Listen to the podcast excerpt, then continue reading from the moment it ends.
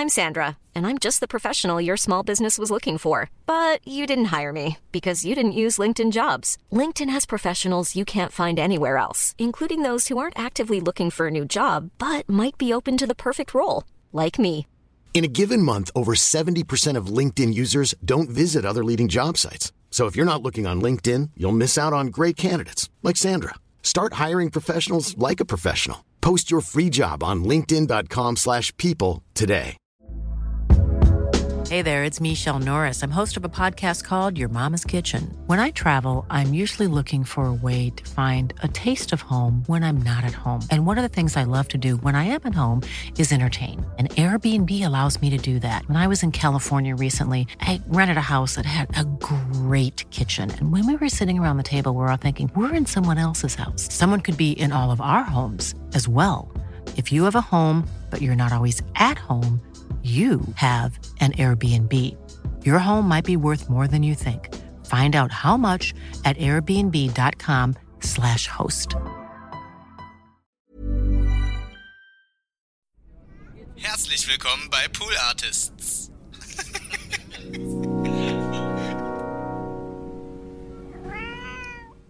Wie ist das, wenn man, sein- wenn man sein eigenes, seinen eigenen Text als, als Theaterstück sieht? Die in ähm, Berlin war sehr nah an mir dran. Da gab es auch nur eine Schauspielerin und es war alles so ein Rausch quasi Okay, von ja. 60 Minuten. Und in Freiburg war das super abgefahren, weil der Regisseur das auf der Straße inszenierte. Das heißt, wir, wir saßen alle oben im Theater vor so einer riesigen Glasfront und dann haben die Schauspieler das alles unten auf der Straße gespielt und im Haus gegenüber und es wurde, das Audio wurde dann in das Theater Das ja cool. übertragen. Ja. Und äh, das heißt, die Leute auf der Straße wurden auch teilweise damit einbezogen und so, die gar nichts davon wussten. Also es Ja. war ziemlich äh, verrückt. Ja. Und ich weiß, dass ich da saß und dachte so, dafür. Und das fühlte sich so an, wie so ein, egal was ich erlebt habe, so egal wie schlimm meine Schulzeit war, wie, wie unglaublich scheiße alles war, wie oft ich schon irgendwie äh, so krass mit dem Leben gehadert habe und so krank war. Und jetzt sitze ich hier und Schauspieler werden dafür bezahlt und Leute haben dafür bezahlt, diese Schauspieler zu sehen, um meinen Text zu sprechen. Und das war unfassbar. Das war so eine Auswöhnung mit so vielem. Dafür habe ich halt meine Bücher geschrieben. Outside like this. Give me a about your Bible.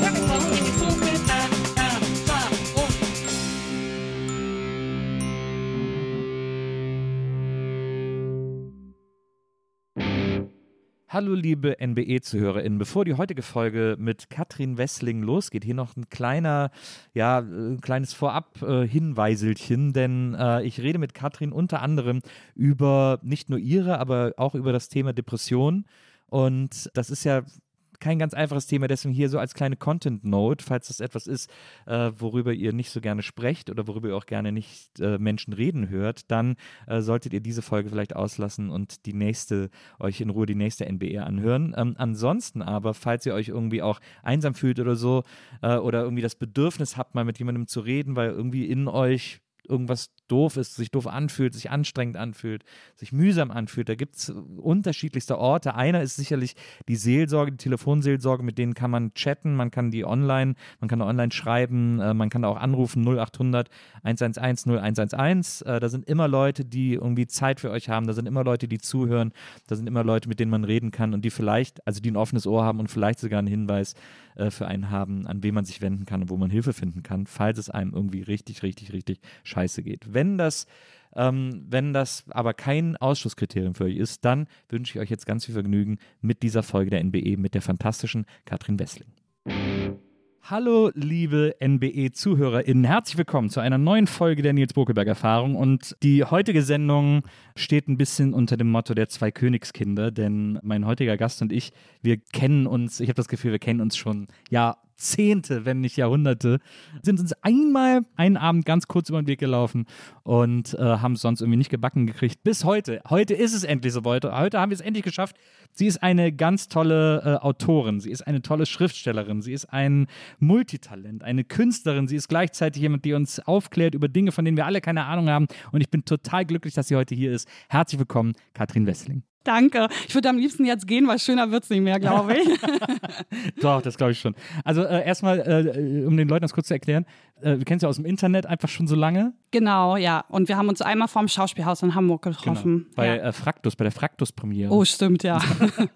Aber das ist auch schon tausend Jahre her, glaube ich. Hast du, war das zu der Zeit, als du da gearbeitet hast? Oder Du hast du überhaupt im Schauspielhaus gearbeitet? Nee, ich habe nicht im Schauspielhaus gearbeitet. Ich weiß auch nicht mehr, ob ich da im Theater gearbeitet Kann eigentlich nicht sein, weil ich so gehasst habe irgendwann. Ja. So wie alle Leute, die irgendwann aufhören, im Theater zu arbeiten, dass schon ein bisschen Zeit vergangen sein muss. Ja. Okay, verstehe. Und dann haben wir uns kurz vor der Tür getroffen und äh, ansonsten haben wir es aber nie geschafft und haben es immer äh, versucht, haben immer gesagt, ja, wir müssen uns unbedingt mal sehen und so. Äh, und deswegen haben wir jetzt heute einfach das zum Anlass genommen, endlich mal äh, zusammen in einem Raum zu sitzen. Ja. Ich freue mich tierisch, dass du da bist. Ich mich auch. Äh, Kurz zur Erklärung dieser Sendung, wir wollen immer, dass sich unsere Gäste so wohl wie möglich fühlen, deswegen fragen wir Getränke ab und so. Äh, da wolltest du gerne Cremant, haben wir natürlich sofort an den Start gebracht. Es gibt ja nichts Schöneres in dieser Hitze, als, ein, als einen kühlen Cremant Ja. zu trinken. Und wir versuchen immer normalerweise so ähm, herauszufinden, wir sind so Idole oder Vorbilder unserer Gäste oder so. Irgendwas, womit sie sich wohlfühlen, damit wir ihnen das hier hinstellen können und sie sich irgendwie wie zu Hause fühlen. Und meistens sind das dann Wow. irgendwelche Sänger aus der Kindheit oder so. Bei dir war das gar nicht so einfach rauszufinden, aber ich, da ich ja auch ein, ein steter äh, Follower deiner Insta-Stories bin, habe ich gesehen, dass es eine Sache in Berlin gibt, die dich wahnsinnig glücklich macht. Ja. Äh, und das ist jetzt äh, aktuell äh, die äh, Wiedereröffnung des Magendoktors, eine, einer richtig ur-Berliner Kneipe im Wedding. Ja. Und deswegen haben wir dir den Magendoktor als Foto hier hingestellt. Ja, das, also wenn ich jetzt die Geschichte dazu höre, ist es noch lustiger. Andere Leute haben dann irgendwie so Konrad Adenauer da stehen oder so und nicht so ein Bild vom räudigen Magendoktor der 24-7-Kneipe im Wedding. Also Konrad Adenauer wollte noch niemand, der hier war. Wer, was wollten die Leute so? Äh, Also meistens, ich suche das ja dann meistens Ach ja, raus, stimmt, ohne die ja. zu fragen. So, äh, aber es sind ganz oft sind so, ich glaube, Politiker waren es fast nie. Ich glaube, es sind immer so Musiker und Fußballer oder so. Bei Kevin Kühnert war es Jens Jeremies zum Beispiel. Kenn ich Ähm, nicht. So ein alter Fußballer. Also Kevin Kühnert. 90ern. ich glaube, Bayern München war äh, Jens Jeremies. So Leute immer. Aber, äh, aber der Magendoktor, das ist schon, das hat mir sehr gut gefallen. Ich mag so Kneipen ja auch. Sind geil, so alte Kneipen, finde ich. Ja, der ist auch sehr, sehr speziell. Also. Warst du jetzt, seit er wieder aufhat, schon, ja, du warst schon da. Ja, ne? ich war schon da und äh, ich war, ja, ich war schon, ich war schon richtig da, war ich an einem Sonntag auf ein Bier. Und hat er die Zeit äh, des äh, Schließens gut überstanden? Ja, es ist einfach, ich habe ja gedacht, die hätten in der Zwischenzeit mal irgendwas gemacht, ne, geputzt, äh, renoviert oder irgendwas und so, aber es ist wirklich einfach, es ist, als wäre keine Sekunde Zeit vergangen. Die haben einfach, glaube ich, die Tür zugemacht und dann haben sie wieder aufgemacht und das war's. Das ist doch genial. Ja, voll. Das, aber genauso ist dieser Ort auch. Also auch die Leute, die da sind, sind auch die gleichen wie immer, ja. Und äh, führst du da auch, äh, kommst du auch mit den Leuten ins Gespräch? Ja, sehr, was? sehr oft. Das ist ja, deswegen liebe ich den ja so. Ich lerne da halt jedes Mal Leute kennen. Ja. Und ähm, sehr oft äh, Leute vom Stammpersonal. Und dieses Mal habe ich, äh, also nicht Personal, sondern von den Gästen, die da immer sind. Und dieses Mal habe ich äh, ein ganz, eine ganz, ganz krasse Begegnung gehabt mit jemandem, der bei der Fremdenlegion gewesen ist und danach viele Jahre im Gefängnis und so. Und das war ein Gespräch, das, also das, war krass. Aber so Leute trifft man da halt. Also. Aber äh, das ist ja mega witzig. In Köln war, äh, als ich so 20 war oder so, äh, meine Stammkneipe ist Klein-Köln. Das war äh, auf der Friesenstraße so eine äh, ähnliche Kneipe wie der Magendoktor. Ja, ja, ich kenne auch die Friesenstraße. Ich habe in Köln studiert. Ah ja, ja, es ist so ein bisschen Milieu, die Kneipe früher Mhm. gewesen und so. Und da bin ich immer hingegangen. Und auch manchmal mit meinem Bruder oder mit irgendwelchen Leuten. Auch dann waren, waren halt irgendwie nur fünf Leute da und dann haben wir aber da trotzdem super witzige Abende gehabt. Und da weiß ich noch, da war ich einmal mit meinem Bruder, da waren wir auch relativ betrunken und kamen dann irgendwann noch die beiden Kölner Tatortkommissare rein, haben äh, mit uns mitgetrunken. Und da äh, war ein Typ und irgendwann hat mein Bruder zu ihm gesagt, also ich habe hab natürlich das Gespräch von denen nicht mitverfolgt, aber irgendwann hat mein Bruder zu ihm gesagt, "Ah, hör doch auf, so eine Scheiße zu erzählen. Komm, trink Kölsch, ist gut und so. Und dann äh, hat die Wirtin gesagt, nee, nee, sei ein bisschen vorsichtig, sei ein bisschen netter zu dem und so. Der kommt gerade aus der Fremdenlegion. Ja, da muss man auch. Das also, ist, ja, aber das ist so krass. Das ist, Ja. also die Fremdenlegion ist immer noch eine Sache. Also das ist, äh, man kennt das ja nur so aus so Dick- und Doof-Filmen oder so. voll. so also für mich war es auch nur so ein großes Wort, aber der war halt wirklich 60er, 70er da, ne? Und äh, ich will das gar nicht so wiedergeben, weil ich glaube, das hat er uns auch, äh, also ich war mit einer Freundin da auch ähm, so. Der hat Im uns Vertrauen. viele Dinge erzählt, genau, die, von denen man nicht möchte, glaube ich, dass die so äh, ja. viele Leute hören. Aber das war auf jeden Fall auch die krasseste Begegnung. Aber ich lerne da öfter mal Leute aus dem Knast kennen auch. Ja, Die landen im Magendoktor. ja. Faszinierend, finde ich auch. Ich finde es auch super, solche Orte, an denen man irgendwie so äh, Leute trifft, die man sonst nirgendwo treffen würde. fühle mich auch immer sehr wohl und sehr verstanden da. Also das ist so ein bisschen wie in der Psychiatrie sein, ehrlich gesagt. Also alle Leute, die ich kenne, die in der Psychiatrie waren, sagen, dass das so der beste Ort war, an dem sie jemals waren, weil da nur Leute waren, die so sind wie man selber und die einen so voll. Magendoktor. Ja, ja, nee, in der Psychiatrie. Also, und ja. im Magendoktor finde ich, ist das halt genauso. Ich habe irgendwie, also es gibt bestimmt Leute, die da auch hinkommen, so wie jetzt irgendwie in Hamburg in goldenen Handschuh, um so ein bisschen äh, Sozioporn zu haben und Ja. mal zu gucken, Ja, wie so die armen Alkoholiker so leben. Aber ich bin da einfach gerne, weil ich das Gefühl habe, da mit Leuten zusammen zu sein, die ganz ehrlich sind und ganz krasse Geschichten mit sich rumtragen. Und ich ja auch. Und wir äh, auf eine Art und Weise miteinander reden können, die irgendwie weniger schambehaftet und äh, unangenehm ist, als jetzt zum Beispiel, wenn ich mit auf der Buchmesse mit irgendjemandem reden muss. Ja, das stimmt. Äh, das kann ich total gut verstehen. Ist ja so ein bisschen wie im Cheers-Titellied äh, Sometimes you wanna go where everybody knows your name. Äh, das äh, haben die irgendwie ganz gut erkannt damals, äh, das ähm, über eine Kneipe zu singen. Kommen wir zu dir, kommen wir zu deinem Leben, äh, äh, liebe Katrin. Du bist in Ahaus äh, aufgewachsen. Ja. In Ahaus im Münsterland. Ja. Was ich immer super gerne mache, ist äh, berühmte Söhne und Töchter der Stadt, bei, Ah, gerade bei ich, weiß, worauf du gucken. hinaus willst. Ich weiß es. Wir Genau stehen über sogar dir. untereinander. Genau ich weiß, dir. ja. Das ist ärgerlich, oder? Das muss man kurz erklären. Genau über dir als berühmte Söhne und Töchter der Stadt steht Jens Spahn, Genau. der Ja. Maskenkäufer. Ma Masken sparen. Maskenkäufer Spahn. ja. Ähm, das ist ärgerlich, oder? Ja, mich ärgert das auch ähm, vor allem auch öfter, wenn er mal irgendwie so über seine Heimat spricht und so, weil also ähm, so also vielleicht bin ich auch nur in bestimmten Kreisen, aber so beliebt ist er da gar nicht. Ja.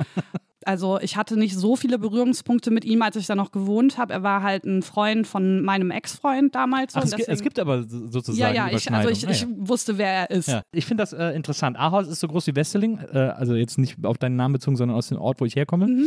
Und äh, deswegen kenne ich so dieses Kleinstadt-Feeling. Man hat so ein städtisches Gefühl, also man hat auch wahrscheinlich eine Fußgängerzone in Ahaus, Ja. aber trotzdem kennt jeder jeden und alle wissen so über alle Bescheid irgendwie so. Ja, aber es hat sich auch ein bisschen geändert. Also mittlerweile leben 40.000 Euro da, äh, Euro, 40.000 40.000 Euro ist die Stadt jetzt wert. Ihr sie gekauft mit der Villa zusammen. ähm, also da leben so 40.000 Menschen mittlerweile. Ähm, meine Cousine ist übrigens die Bürgermeisterin der Stadt. Ja. Und äh, ja, die hat äh, nach 80 Jahren die CDU äh, als Parteilose vom, vom Thron geschubst und als ist die erste äh, Bürgermeisterin jemals in dieser Stadt. Wow. Bin sehr stolz auf sie. Sie ist auch wiedergewählt worden jetzt und könnte Wow, stolz ist ja sein, Ja, ehrlich toll. gesagt. Ähm, und also man merkt schon, die Stadt hat sich sehr krass ausgedehnt oder dehnt sich auch aus, weil es ein riesiges Elektronikunternehmen dort gibt, das extrem, also diese Stadt ist moderner als ähm, jede andere Stadt, die ich kenne. Ja. Überall in der Stadt gibt es QR-Codes für alles Mögliche. gibt einen riesigen Schlosspark, da gibt es dann zum Beispiel so Automaten, wo man sich dann Frisbees rausziehen kann und sowas, also die man sich so leihen cool. kann und Ja. so. Äh, man kann in jeder Bar mit QR-Codes bezahlen und so. Also das ist total abgefahren, weil dieses Softwareunternehmen probiert dort aus, Ja. äh, was sie dann in die Welt äh, bringen quasi. Und das ist natürlich ein unglaubliche, äh, unglaublicher Benefit für diese Stadt. Deswegen fühlt sie sich gar nicht mehr so kleinstädtisch an mittlerweile, weil da halt Sachen drin sind, die geiler sind als das, was ich in Berlin teilweise sehe. So. ja.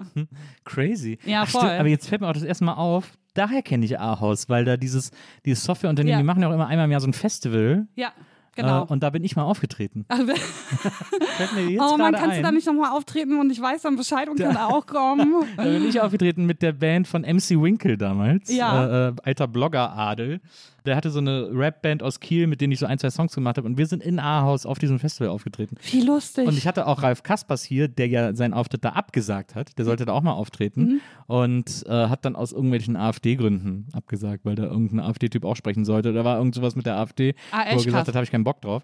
Äh, aber das ist ja lustig. Deswegen habe ich die, ich hab die ganze Zeit überlegt, woher mir Ahaus bekannt vorkommt. Weil, also so Münsterland, Ahaus ist ja auch relativ nah an der äh, holländischen Grenze. ja, also direkt quasi, ja. Genau, das kommt Mhm. ja dann so, kommt ja dann von unten der Niederrhein, dann kommt da so das Münsterland da drüber äh, und da ist dann, äh, da ist dann Ahaus und Holland die ganze Zeit.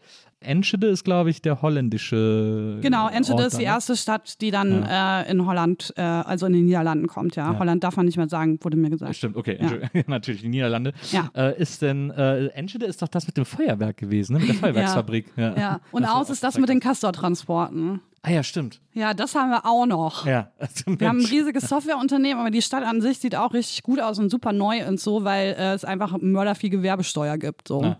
Ja. Die war auch immer reich, die Stadt. Es gab Ja. ja früher so ein, so, ein, so ein Textilunternehmen, das riesig war eine Ja. Zeit lang und so. Das ist auch so lustig, weil als ich da weggezogen bin, ich kam überhaupt nicht, äh, ich bin als erstes nach Köln gezogen. Ähm, das wird jetzt hart für uns beide, aber ich, also ich habe Köln sehr gehasst, sehr. Und Das hab ähm, ich gelesen. ja, also es war wirklich ganz schlimm. Ich bin da auch, äh, bin da auch das erste Mal in der Psychiatrie gelandet und dann ganz schnell wieder weggezogen. Und ähm, ich war total über, also ich kam überhaupt nicht drauf klar, dass eine Stadt dreckig sein kann. Also es klingt so bescheuert und so privilegiert, das stimmt auch. Also wenn man in so einer kleinen Stadt aufwächst, ist man privilegiert, weil Ja. egal ob man reich oder arm ist, dort äh, die Stadt an sich hat halt einfach unglaublich viel Geld gehabt so. Und äh, ich bin ja dann nach Hamburg gezogen und fühlte mich sofort wieder richtig wohl, Ja. weil alles wieder so aufgeräumt und sauber und bestimmt war. Und dann bin ich nach Berlin gezogen in Wedding und ich komme seit drei Jahren nicht klar, deswegen ziehe ich da jetzt auch wieder weg. Es ist so, man mag es nicht glauben, ey, ich bin so links und so alles, aber ähm, ich komme einfach nicht auf diese Müllberge und den Gestank klar. Aber äh, als du in Wedding gezogen bist, hast du da gedacht, oh, das ist aber cool. Also hast du es am. Anfang verwegen gefunden oder war es irgendwie einfach. Nee, ich habe mich da irgendwie wohlgefühlt. Ich weiß auch nicht warum, aber das war so, ich habe erst ganz kurz in Neukölln gewohnt und das fand ich wirklich unerträglich, da wollte ich gar nicht sein. Und dann habe ich durch Zufall eine Wohnung im Wedding bekommen und äh, dann habe ich einfach so, das war halt für mich so, oh, okay, alles besser als Neukölln, ist in Ordnung hier so. Ich mag es eigentlich auch, weil es ist super grün und äh, also es, ne, es gibt Rehberge und den Plötzen sind alle so tolle Sachen und die meisten Leute unterschätzen den Wedding auch total. Aber ich wohne halt in einer Gegend, die, je mehr sich der Wedding gentrifiziert, desto schlimmer wird meine Gegend einfach. Also man merkt das halt so richtig wie so eine Gegenbewegung und äh, das halte ich nicht mehr aus. Also unser Haus ist auch eine Toilette, einfach eine öffentliche Toilette für alle und alles und so. Also es ist unangenehm. Äh, Lustig ist übrigens, dass bei mir genau umgekehrt ist. Ich bin mit dem Wedding nie warm geworden, habe Neukölln, habe ich auch eine Zeit lang gelebt, geliebt. Ich finde es so interessant, dass man so Gentrifizierung, so klischeeig man die auch finden mag, man spürt das schon, wenn sich so ein Viertel irgendwie, wenn da neue Leute hinziehen und das plötzlich, ja, das ändert schon ein Viertel irgendwie. Und auch so die Stimmung, und man spürt auch so einen Druck plötzlich bei den Leuten. Ja, ist auch so. Also und auch im Haus. Also die, äh, die Nachbarschaft bei uns im Haus ist wesentlich irgendwie gereizter geworden. Man merkt einfach, es gibt so es ziehen sehr viele neue, junge Leute ein, die sich dann nicht mehr so einfügen in die Hausgemeinschaft. So, ich bin da noch so eingezogen und war so eine neue Mieterin in einem Jahr oder so, ne? Und ich, ich äh, liebe alte Leute und eben auch so, ich komme auch aus einer Arbeiterfamilie und so. Für mich war das halt so voll geil. Ich lerne die jetzt alle kennen und so. Äh, und da waren die auch offen für, aber man merkt halt jetzt so, dass es immer lauter wird im Haus und dass es vor allem auch an den Leuten liegt, die da jetzt einfach einziehen. Das sind halt Studierende einfach ganz viel so oder junge Pärchen, die da halt voll Alarm machen und Gleichzeitig äh, wird der Wedding auch auf eine Art gentrifiziert, die halt super brutal ist. Also es kommen nicht erst die coolen Bars und sowas, sondern es kommen direkt die, äh, die Luxussanierungen der Altbauten. Da werden so krasse Luxushäuser jetzt an, äh, an der S-Bahn Wedding hingebaut und bei uns halt auf die Dächer drauf. Und kannst dir vorstellen, wie toll man seine neuen Nachbarn findet, wenn die schon eineinhalb Jahre über einem diese scheiß Dachgeschosswohnung ausgebaut haben. Bei mir zum Beispiel. Aber das, ich bin mit denen befreundet. ich darf sogar manchmal auf ihre Dachterrasse. Also das, ich finde ja die Texte von dir immer ganz toll und es gibt einen äh, extrem schlauen Text von dir, den ich sehr genossen habe äh, zu lesen, übers Scheitern, darüber, dass man von dieser Scheitern ist cool Kultur ein bisschen wegkommen muss und auch durchaus äh, gestehen oder sich eingestehen kann, dass Scheitern zum Teil einfach auch einfach scheiße ist. Also so wie Ja. es sich auch im ersten Moment anfühlt, da wird dann nicht unbedingt immer was Gutes draus, sondern manchmal ist es halt einfach auch so scheiße, wie es ist. Und ähm, in diesem Text über das Scheitern hast du auch so ein bisschen so deine Schulkarriere angerissen äh, in, äh, in Ahaus, wo es auch also ab einem gewissen Punkt dann einfach nicht mehr weiterging oder du dann sitzen geblieben bist und dann irgendwie die Schule noch wechseln musstest vom äh, Gymnasium auf die Realschule bist dann wieder zurück, glaube ich, ne, und hast dann noch so Abi gemacht. Aber das ist ja wahrscheinlich auch so eine Art Scheitern, die echt überhaupt kein Mensch braucht. Ne? Also, weil ich kenne das auch. Ich bin, glaube ich, dreimal sitzen geblieben oder so. Und äh, ich bin dann später, habe ich die Schule gewechselt, äh, bin dann auf eine Privatschule, weil ich da trotzdem Nice. eine Klasse weiter durfte sozusagen. Also meine Eltern haben gesagt so. Ja, so läuft das also bei Privatschulen, verstehe. naja, dann haben meine Eltern gesagt, komm, dann zahlen wir dir das. Und Mhm. der Deal war, wenn du das machst, ist alles cool, wenn du es durchziehst äh, bis Abi.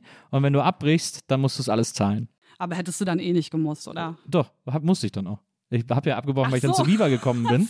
Ich, muss- ich abgebrochen, weil ich Aber zu Viva konntest du ja easy abbezahlen dann, ne, mit deinem mega viva ja, ja, ich habe dann, mein, mein Vater hat dann, weil der damals noch Zugriff auf mein Konto hatte, einen Dauerauftrag auf sein Konto eingerichtet, sodass ich einfach, sodass ich einfach diese, diese, dieses Schulgeld abgezahlt habe bei meinen Eltern. Boah, scheiße, ich glaube, das hat mein Vater auch gemacht, einfach nur damit ich es lerne. Und das war auch cool. Also war, ich finde es auch völlig in Ordnung. Also in der Schule, dieses Scheitern in der Schule, das hat einfach nur genervt, finde ich. Ja, ey, für mich war das vor allem ja auch ein Scheitern auf ganzer Linie. Ich bin ja nicht schulisch nur gescheitert, sondern das war ja, das war einfach die Hölle. Also ich habe ja ein unerkanntes ADHS gehabt und äh, das ist halt total krass ausgebrochen in der Pubertät, also mit dem Wechsel zum Gymnasium eigentlich und das wurde dann ja nicht behandelt. Ich bin halt einfach ausgetickt. Also ich war wirklich wie so eine tickende Bombe die ganze Zeit und meine Gefühle waren total unberechenbar. Ich habe äh, ständig wirklich die krassesten emotionalen Ausbrüche gehabt, konnte mich überhaupt nicht selber regulieren, null und bin halt wirklich, also im Rückblick erlebe ich diese Zeit halt wirklich, als wäre ich halt, als wäre ein Sturm nach dem anderen durch mich durchgegangen, so. Und dadurch war ich halt auch für andere überhaupt nicht so verstehbar und alle haben mich halt gehasst einfach, ne. Also meine ganze Schullaufbahn ist durchzogen worden von Leuten, die mich wirklich einfach gehasst haben. Und das äh, geht dann in so einer Kleinstadt von Schule zu Schule, weil die kennen sich alle und die reden auch miteinander und das hört halt nicht auf. Und ich bin ja gar nicht sitzen geblieben, sondern meine Lehrer haben halt gesagt, wir bieten dir den Deal an, wir versetzen äh, dich, aber nur, wenn du die Schule verlässt. Und ich bin auch nicht auf die Realschule, weil ich zu schlecht fürs Gymnasium war, sondern nur, weil es kein anderes Gymnasium gab. So, mich wollte halt keins aufnehmen. Ich musste dann halt äh, auf die Realschule und äh, dann musste ich ein Jahr wiederholen, weil ich die Qualifikation fürs Gymnasium nicht bekommen habe und meine LehrerInnen halt der Meinung waren, waren dass das viel zu schade wäre, so, weil ich das eigentlich konnte. Ja. Und aber trotzdem war das natürlich ein Hin und Her und immer wieder scheitern und auch meine Eltern waren natürlich immer wieder, also eigentlich war das so, dass alle von mir schon immer erwartet haben, dass ich das nicht schaffe und ich auch, ehrlich gesagt. Ja. Also ja. Aber das ist ja krass. Also, Ja. das ist ja, also gerade in dem Alter ist das ja, ja. also demotivierender kann ja nichts sein. Ja, also ich habe das auch nie gehört, so, also du schaffst das schon oder so. Für mich war das echt so, alle haben, ich weiß noch, dass bei meiner Abiturzeugnisvergabe hat mein Direktor mir das Zeugnis in die Hand gedrückt und gesagt, das hätte hier wirklich niemand gedacht. Also so war meine Schullaufbahn. Ja. Aber wie, aber wieso äh, hast du es dann trotzdem durchgezogen? Ich glaube, weil irgendwas ganz tief in mir drin immer ähm, dachte, ich muss das jetzt irgendwie durchziehen, weil dann kann ich das Leben haben, das ich eigentlich die ganze Zeit haben will. Also es gab ja damals schon Internet und ich war dann immer so auf jetzt.de und so unterwegs und da habe ich halt gesehen, wie das Leben halt ist, das ich haben will. So, ich dachte halt, ich wohne dann in einer Großstadt und studiere Germanistik und habe nur so super coole, schlaue Freunde und alle verstehen mich voll und so. Und ich habe irgendwie einen super coolen Freund, der Philosophie studiert oder so. Also so, ich habe mir so dieses Leben halt immer so voll ausgemalt. Ich dachte halt, das Geile kommt noch. So war auch so. Äh, aber dafür musste ich halt sehr leiden einfach. Aber das ist ja auch eine Geschichte, die man öfter mal hört von Leuten. So dieses Wissen, nach dieser Kleinstadt ist, ist es vorbei. Dann endlich kommt das richtige Leben. Und so war es bei mir auch. Ja. Ja. Du bist ja dann bis von Ahaus nach Köln gegangen, ne? Ja. Du kamst ja erstmal nicht. Dieses, Ja. das geile Leben mit dem Philosophie. Nee, deswegen bin ich auch dann total vor die Hunde gegangen. Vor allem bin ich halt ähm, spät zugelassen worden. Also ich hatte schon einen Studienplatz in Jena. Und das ist so eine der Entscheidungen im Leben, wo man im Nachhinein denkt, fuck, die andere Entscheidung wäre richtiger gewesen. So. Ähm, weil ich nämlich eine super coole WG in Jena hatte und auch meine Traumfächer und alles und die Uni auch toll gewesen wäre. Und dann hatte ich einen Freund aus Mü- Mülheim an der Ruhr und äh, habe dann in der Spätzulassung äh, noch einen Platz in äh, Köln bekommen und habe dann alles in Jena rückgängig gemacht und bin nach Köln gegangen. Und eine Woche oder so oder drei Wochen oder so, nachdem ich da war, hat mein Freund Schluss gemacht. Und ich habe natürlich die ganze Zeit kein Zimmer mehr gefunden, weil so und musste dann in Köln Kalk leben mit so einer, Ach mit so einem jungen Mädchen zusammen, die gar nichts mit mir anfangen konnte, aber auch mit sich selber nicht. Die hat Ja. auch mit niemandem geredet so richtig. Ja. Und dann lebte ich da halt in Köln-Kalk, musste jeden Morgen 7.30 Uhr in Lateinkurs in die Uni, so. Also kannst du dir mein geiles Studentenleben vorstellen? Es war einfach richtig kacke alles. Ja. Ja, Köln-Kalk, äh, Schelsig, ähm, also äh, falsche Rheinseite und auch kein besonders schönes Viertel zum Leben. Nee, ich wohnte auch noch Köln-Post, ne? Also so richtig tief, äh, Kalkpost, ja. Kalk, Kalkpost, ja. ja. Also so richtig tief drin, ne? Nicht noch da. Da will man, äh, Mhm. ein bisschen, wird ein bisschen mulmig manchmal. Ja. Ja, und dann, äh, was hast du in, was hast du in Köln studiert? Germanistik, Philosophie und klassische Philologie. Okay. Ja. Also auch wirklich so Fächer, wo man denkt, naja, Spaß ist was anderes. Nee, ich hab's geliebt. Also vor allem klassische Philologie, da studiert man so griechische Tragödien und sowas. Ne? Das hätte ich auch mega gerne zu Ende gemacht und so. Aber ähm, ich glaube, also sind, wir sind uns alle einig, ich bin auch nicht die geborene Wissenschaftlerin. also es gibt Leute, die sind mehr dafür prädestiniert, Ja. äh, so zu forschen und zu lehren und so. Also ich wollte sowieso immer Schriftstellerin werden und ich wollte sowieso auch immer in Medien arbeiten und so. Also von daher, ja, ist gut ausgegangen. Aber hätte es ja in Köln eigentlich auch, hätte ja auch die Gelegenheit gegeben, in Ja, ich habe mich bei zu arbeiten. RTL beworben, aber ich bin nicht genommen worden. Ich habe sogar letztens noch mal meine Bewerbung angeguckt.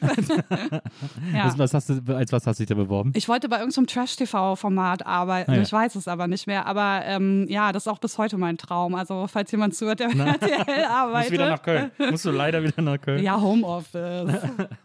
Also ich habe das auch mal gelesen, du hast im Interview mal so äh, ansatzweise erzählt, wie gesagt, diese, diese Mitbewohnerin da äh, Mhm. in Kalk, die hat sich für nichts interessiert und da war, also es war kein Zusammenleben, sondern einfach zufällig mehr Leute, die sich irgendwie eine Miete geteilt haben, so in etwa. Voll, ja. Und dass du dann einfach da auch irgendwann völlig, da- dadurch, dass alles so, du hast ja gerade erzählt, du warst Spätzulasserin, dadurch hast du auch diese ganzen Ersti-Partys quasi nicht mehr mitbekommen, wo sich irgendwie alles, alle und alles kennenlernt. Und bist dann dadurch ja so mega isoliert einfach gewesen in der Stadt. Ja, schon. Also ich habe dann so ein paar Mädchen kennengelernt, die waren aber alle ganz anders als ich. So, das war aber trotzdem okay-ish. So, also war okay. Und äh, dann hatte ich auch noch, also ähm, im Germanistikstudiengang sind ja immer viele Leute von der Sporthochschule, ne, weil die ja äh, so Die ein ist ja, da muss man ja sagen, da habe ich auch mit äh, Anna Duschime drüber gesprochen. Ja. Die ist ja die Pest in Köln. Die, alle hassen die Sporthochschule. Also ich habe mich dann halt mit den coolen Jungs dann da äh, angefreundet und dann war aber komplett vorbei mit Studieren, ne? weil dann war halt wirklich nur noch so, wir haben uns nur noch kaputt gelacht in den Seminaren, hatten gar keinen Bock, haben geschwänzt, sind rausgegangen zum Saufen und so. Also das war halt, ähm, und dann hatte ich ähm, äh, einen ganz schlimmen Kurs in Philosophie auch noch, jeden Freitagmittag, äh, einer der letzten Kurse, die überhaupt an der Uni dann stattfanden. Äh, und da ging es nur um Suizid. Das war das Thema. Das war ja die philosophische Betrachtung von Suizid. Ich schwer depressiv, komplett einsam, alleine in Köln-Kalk und jeden Freitag vorm Wochenende, dass ich natürlich wieder alleine verbringe, äh, schön nochmal das Suizidseminar. Das Ach war Hammer. Scheiße. Ja, Das ist ja gruselig. ja. Okay, ja, das, ist, das saugt ja jede Lebensenergie aus, aus, aus einem Ja. raus. Äh, Dann ist es einfach so, hat sich so entwickelt sozusagen, dass du auch da in dieser Kölner Zeit auch irgendwann so den ganzen Antrieb verloren hast und irgendwie keinen Bock mehr hattest. Also das ist einfach alles, dann hängst du halt zu Hause rum und stehst halt einfach nicht mehr auf. Und Ja, bleibst halt genau so war, ja. so. Also das erste Semester habe ich noch durchgezogen und im zweiten war ich dann schon krankgeschrieben irgendwann, weil das, also ich konnte einfach nicht mehr. Das war halt auch so, keine Ahnung, ich hätte gar nicht gedacht, dass ich so ein, so ein Landei bin und so, aber es war auch für mich so schwer, so raus aus dieser Ruhe und der Natur zu sein und so. Und ich habe, da ich war ja 21 und ich habe jetzt noch mal 15 Jahre gebraucht, um zu merken, dass es elementar für mich ist, um gesund zu bleiben. So. Also, weil ich bin ja wieder in Wedding gezogen und nach Hamburg und überall und so. Und jetzt habe ich mir zum ersten Mal eine Wohnung gesucht, die wirklich richtig im Grün ist und an der Grenze zu Brandenburg, weil ich es jetzt endlich kapiert habe. So. Also, das ist so die Nemesis meines Lebens, dass ich nun mal beide Teile in mir habe, so Großstadt und Landleben. Aber wenn ich, wenn es ständig um mich rum laut und krass ist und an der Uni Ey, da waren so viele Leute, ne? Ey, Du kennst doch bestimmt diese Vorlesungssäle oder Bilder davon, wo da 500 Leute sitzen. Die Leute sitzen auf den Stufen, da kommt der Hausmeister rein und sagt, nee, Brandschutzverordnung, alle, die auf den Stufen sitzen, müssen raus. Und man sitzt da, kommt gerade vom Land und denkt so, niemand will mich hier. So. Naja. Ja, das ist ja auch, die Uni Köln ist sowieso nicht besonders schön. Äh, Äh, diese Massenabfertigung diese ist Mensa halt. ist auch so ätzend da. Oh, ich. ich fand die geil. Die vegetarische Mensa war der Hammer. Aber dann, da hast du dich so, hast du dich ja im Grunde genommen so richtig fehl am Platz äh, Ja, gefühlt Köln, in Köln. ist auch Köln und ich, das, äh, das passt nicht zusammen. Ja. Nee. Aber ich meine, wenn du heute mal zu, bist heute noch manchmal da zufällig irgendwie mal für einen Tag oder so. Ja, wenn ein neues Buch von mir rauskommt, werde ich immer bei 1 Live ange, Ja. äh, eingeladen und Beispiel. dann, äh, dann bin ich da. Ja, also ich habe jetzt einfach keine Gefühle mehr gegenüber Ja. der Stadt, ne? Also ich laufe da rum und denk so, ja. Und manchmal so ganz so am Neumarkt so, ähm, denke ich schon so, also dann sticht es mich manchmal noch so. Und Ja. hier die Zülpicher Straße und so, das kann ich nicht, da kann ich nicht hin, weil mir das zu weh tut. So. In- Also, äh, interessant. Ja. Ja, also die Erinnerung ist so, weil Ja. ich mir ging es einfach so so schlecht. Also ich war ja auch drei Monate dann in der Klinik, weil nichts Äh. War das in Köln, oder? Ja. ja. Und dann bin ich direkt nach der Klinik weggezogen. Ja, ja. Weil dir dann da auch klar geworden ist, dass du einen anderen Ort brauchst, oder? ja, ja. Und äh, weil ich wusste, ich wollte immer nach Hamburg und äh, ich habe dann einfach äh, meinen Eltern gesagt, so ich äh, bringe jetzt alle meine Sachen zu euch. tut mir leid. und äh, dann suche ich mir von da aus einen Praktikumsplatz oder irgendwas in Hamburg. Und dann hat es aber auch schon nach einer Woche in Aarhus geklappt. Und dann bin ich halt drei Wochen später oder so äh, nach Hamburg gezogen. Das wäre krass. Ja. Und äh, was, äh, was hast du denn in Hamburg? Äh, da bist du dann ins Theater, ne? Oder? Ja. ja. Ja, da habe ich ähm, Regie Hospitanzen erst gemacht und dann auch später Assistenzen. Wie gesagt, ich komme nicht aus einer Familie, die so mega viel Geld hatte. Das äh, hieß halt für mich so tagsüber das und dann abends und nachts noch an der Garderobe arbeiten oder als Soufflöse oder so. Also ich habe da wirklich gelebt in dem Theater. Ja. So. Und, äh, und Soufflieren ist ja, da habe ich mich doch schon mal gefragt, dass du, äh, das ist ja eine, ähm, es ist ja wahnsinnig anstrengend, weil man super aufmerksam sein muss und immer alles so mitlesen muss und immer irgendwie auf Zuruf wirklich äh, und auch natürlich sehr gut spüren muss, wann jemand gerade hängt äh, und man irgendwie den Text kurz eingeben muss. Hat das Bock gemacht oder war das? Mega, ich habe das geliebt. Wirklich? Ja, ich habe mir so, also zwischendurch dachte ich sogar, ich mache das beruflich. Aber dann habe ich mit den anderen Soufflösen gesprochen und dachte, ich mache das auf gar keinen Fall beruflich. auf gar keinen Fall, wo man noch weniger verdient als alle anderen am Theater.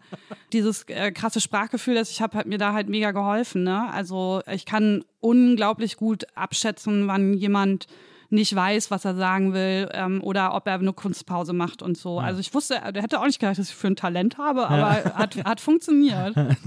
ja. Und äh, das ist ja auch so, ich meine, klar, Theater ist ja auch wirklich ein Ort, an dem äh, Sprache sehr zelebriert wird und so. Ja. In Hamburg hast du dann, glaube ich, auch eine Lesebühne mitgegründet. Ja, oh Ähm. ja, stimmt. ich erinnere mich, ja, stimmt. Randale und Liebe, genau. Das war ja auch die Zeit, in der du, in der, dein- in der du deinen Blog gestartet hast, ne? Ja, stimmt. Meinen Blog habe ich dann in, den End, in, in der Endphase meiner, meiner äh, also dieser Lesebühne, während ich noch dabei war, genau, gegründet, ja. Ähm, drüber leben äh, hieß der, der war ja auch wahnsinnig erfolgreich. Ja. Äh, ein, ein Blog, in dem du, in dem du deine Erlebnisse mit der äh, Depression äh, aufgeschrieben hast und, und verarbeitet hast und so. Ähm, und gleichzeitig hattest du diese Lesebühne, hast auch so ein bisschen, hast so ein bisschen geslammt. Äh, Ja, ich habe Poetry Slam. Ich habe ein halbes Jahr Poetry Slam gemacht und werde heute noch äh, mit, äh, sie ist Autorin, Journalistin und Poetry Slammer. Ich weiß nicht warum, ey. Es ist so, keine Ahnung, es klebt an mir. Das ist äh, interessant, weil das geht ganz vielen so, habe ich das Ja, Gefühl. und ich habe das wirklich nur ein halbes Jahr gemacht oder so, ne? Also ich habe da auch nicht meine Karriere drauf aufgebaut Ja. oder so, aber Aber hat das Bock gemacht? Ja, jein. Also ich bin schon eine Rampensau und ich finde es schon sehr, sehr geil, auf der Bühne zu stehen. Und ich finde es allgemein auch gut, wenn viele Leute mich angucken und mir zuhören. Aber ich habe damals gleichzeitig auch einfach eine krasse Angststörung entwickelt, die gemacht hat, dass ich eigentlich nur echt ziemlich besoffen auf, auf die Bühne konnte und irgendwann hat auch das nicht mehr gereicht und ich habe einfach Panikattacken auf der Bühne gehabt. Ach, so. scheiße. Das hat sich so ausgeweitet irgendwann, dass ich nicht mehr auftreten konnte, Mhm. einfach, weil ich, also, weil der Preis auch zu hoch war, ne? Also, Ja. klar, 400 Euro sind als Stud Studentin mega viel Kohle, ne? Das war halt für mich so, okay, davon kann ich jetzt einen Monat leben. Aber ähm, die Qual davor war es dann halt nicht mehr wert, so. Na. Ja, Ja. das, ist, äh, das ist auch wirklich der blödeste Ort, wo einem das passieren kann. Aber das kenne ich auch. Dann, dann erstarrt alles und man weiß irgendwie nicht mehr ein noch aus. Weißt du, was mir irgendwann passiert ist? So dieses, du kennst ja dieses Zittern dann, ne? Ja, dieses, dieses- so dieses, dieses dieses Beben. Anspannungszittern, ne? Ja, Genau. das ist ganz Und bei schlimm. mir ist das eigentlich immer super schnell weggegangen. Ist auch heute noch so. Ich zitter so die ersten zwei Minuten und dann hört es auf. Und dann hat es aber, du stehst ja beim Poetry Slam. Und dann hat es irgendwann angefangen, dass äh, meine Hände aufgehört haben zu zittern, aber meine Beine die ganze Zeit gebebt haben. Und ich konnte das nicht abstellen, egal was ich gemacht habe. Und dann merkst du das ja, dass, dass das passiert und du weißt, alle anderen sehen es auch. Ey, du stehst im Schauspielhaus, ne, ein Lichtkegel ist auf dich gerichtet und 500 Leute gucken dich an und sehen, wie deine Beine zittern. So, das ist einfach räudig. Also danach gehst du nicht mehr entspannt auf irgendeine Bühne. Ja, das glaube ich. Das ist dieses Anspannungszittern. Ja. Das ist so schlimm, Ja. weil es, glaube ich, auch in ganz vielen Fällen, oder nicht in ganz vielen, aber so in der Hälfte der Fälle, man das selber größer empfindet als, als die Leute. Ich glaube, es, äh, oft sehen es die Leute nicht, Ja. aber man selber fühlt sich gerade, als würde man irgendwie so äh, wackeln, dass Wobei man. jetzt ehrlich gesagt, ich glaube schon, die Leute sehen das. Meinst also ich sehe das auch bei jedem so, Ja, ja, weil man vielen, sieht Zittern einfach. Ja, ne, aber manchmal habe ich das Gefühl, dass es so, dass es so in mir ist, äh, dass, das, dass das nicht gesehen werden kann. Ja, vielleicht, also ich glaube, vielleicht hat man manchmal das Gefühl, dass es doller ist, als es in Wirklichkeit Ja. ist, aber ich glaube nicht, dass, also wenn du zitterst, dann sehen die Leute, dass Ja, du zitterst. Na, wahrscheinlich. Hast du mir diese letzte Illusion auch Ja, geraubt. sorry. Ja, äh, klar, äh, es ist natürlich, äh, das ist natürlich krass, äh, äh, unter solchen Voraussetzungen äh, aufzutreten und zu performen und so. Aber trotzdem, du hast ja in Hamburg plötzlich eine ganz andere Freiheit gelebt, als du die, als du die vorhin. Also im Grunde genommen war ja Hamburg so ein bisschen die Erfüllung dieses Traums, den du, den du hattest, als du noch in Ahaus auf jetzt.de gelesen hast, oder? Ich glaube auch, dass es richtig, richtig krass geworden wäre, so mhm. in Hamburg. Ich habe dann auch äh, jemanden kennengelernt, in den ich wahnsinnig verliebt war. Und ähm, ich, also ich glaube, wenn bestimmte Sachen danach nicht passiert wären, dann wäre das auch, äh, hätten wir auch geheiratet und wären mhm. immer noch zusammen. So, das mhm. war so Big Love. So. Und ich habe das noch nicht in der Öffentlichkeit erzählt, das ist ein Novum jetzt. Ach.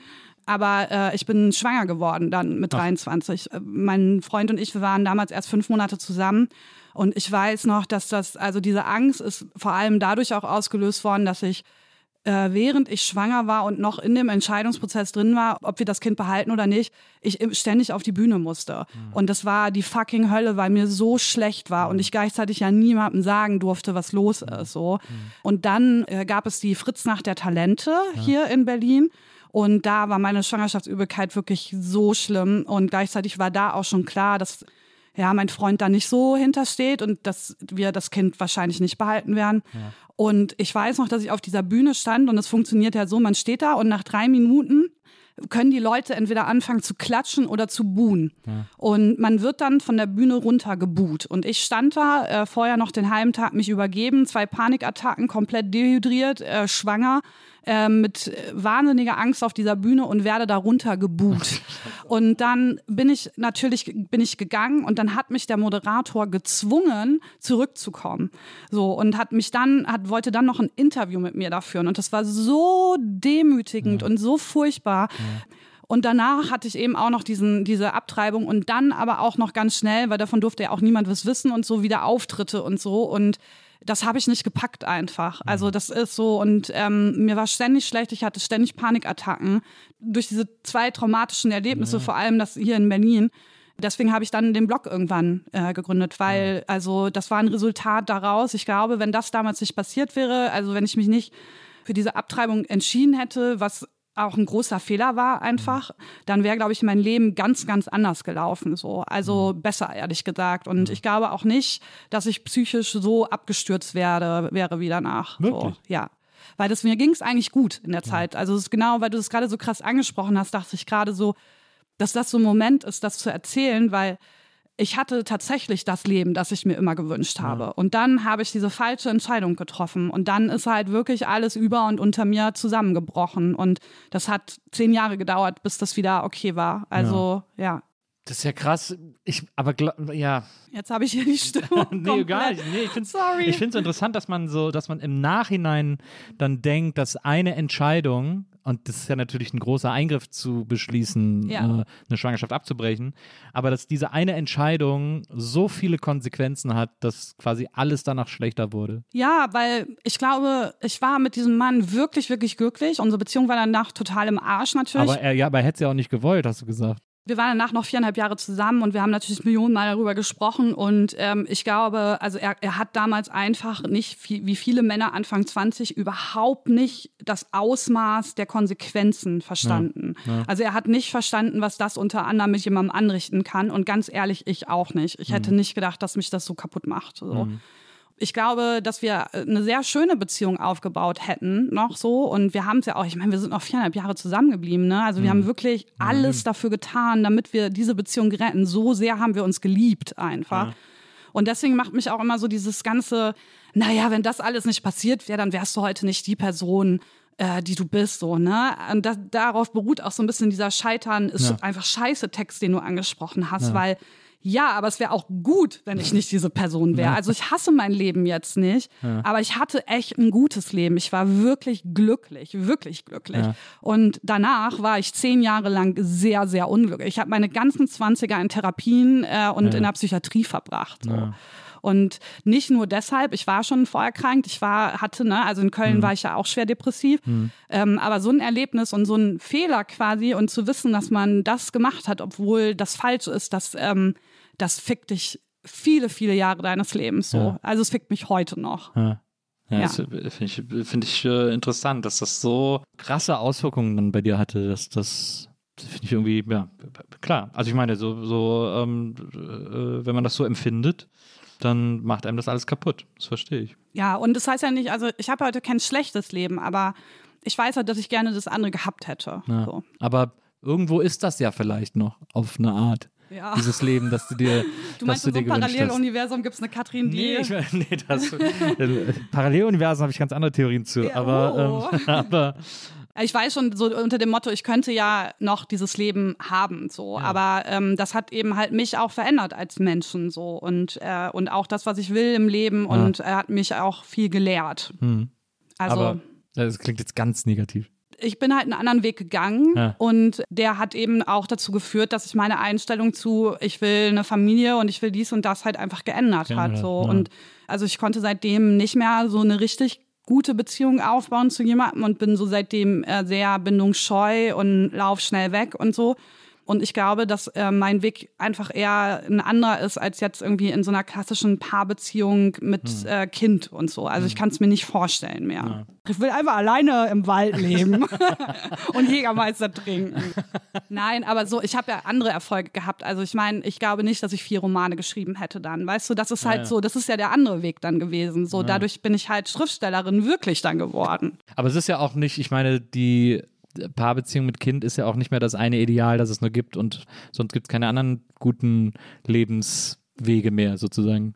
Also wenn du jetzt irgendwie ins Grüne ziehst oder hier in die Peripherie ziehst und es dir da irgendwie gemütlich machst, ist das ja auch schon mal was, ist das ja auch schon mal ein guter Schritt, oder nicht? Mega, ich freue mich auch so sehr darauf. So. Und das ist halt auch echt ein Akt der Selbstliebe. Also sozusagen, ich ziehe jetzt raus und richte mich da so ein, wie es für mich gut ist, ohne auf irgendjemand anderen irgendwie zu gucken. Und ich bin mega stolz, dass ich das mache, weil ich jahrelang nicht die Kraft dafür hatte, das zu machen. Und das ist was Gutes. So. Und ich kann mir auch immer noch eine Beziehung vorstellen, aber ich hätte jetzt, glaube ich, lieber eine Beziehung zu einem Mann, der schon Kinder hat. Na, Ja. ist auch praktischer. Es ist, ich das.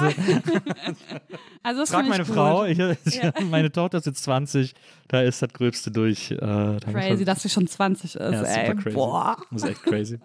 Ich habe heute mit ihr noch über Praktikum telefoniert und so, was sie jetzt machen will. Und es ist wirklich, es ist weird, aber es ist natürlich auch total toll. Äh, Wie diese- alt bist du? Ich bin, werd jetzt im Oktober 45. Krass, du siehst aber auch wesentlich jünger aus. Vielen Dank. Bitte. War auch ernst gemeint. Ja, na, freut mich sehr zu hören. Ich nehme Ja. jedes Kompliment, äh, das ich kriegen kann. Äh, aber von dir freut mich das natürlich besonders. Ja, ja, klar. Nein, ist, ist ja wirklich so.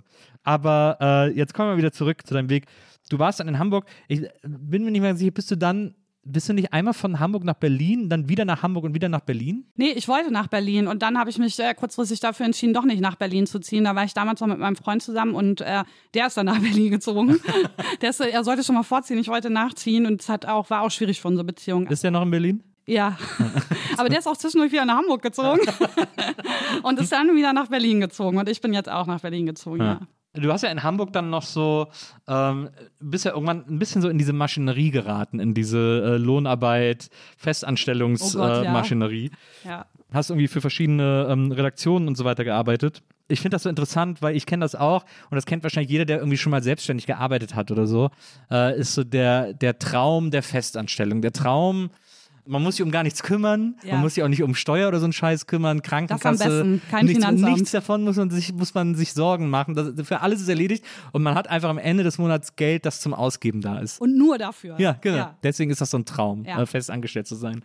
Jetzt ist es ja so, bei dir wurde ja sehr lange Zeit, du ähm, äh, hast ja ähm, ADHS Ja. und das wurde ja sehr lange nicht diagnostiziert. Ja. Du wusstest das auch gar nicht, dass du das hast. Nein. Hast du es geahnt oder? Nein, Nee. ich, also ich wäre da im Leben nicht drauf gekommen. Ja.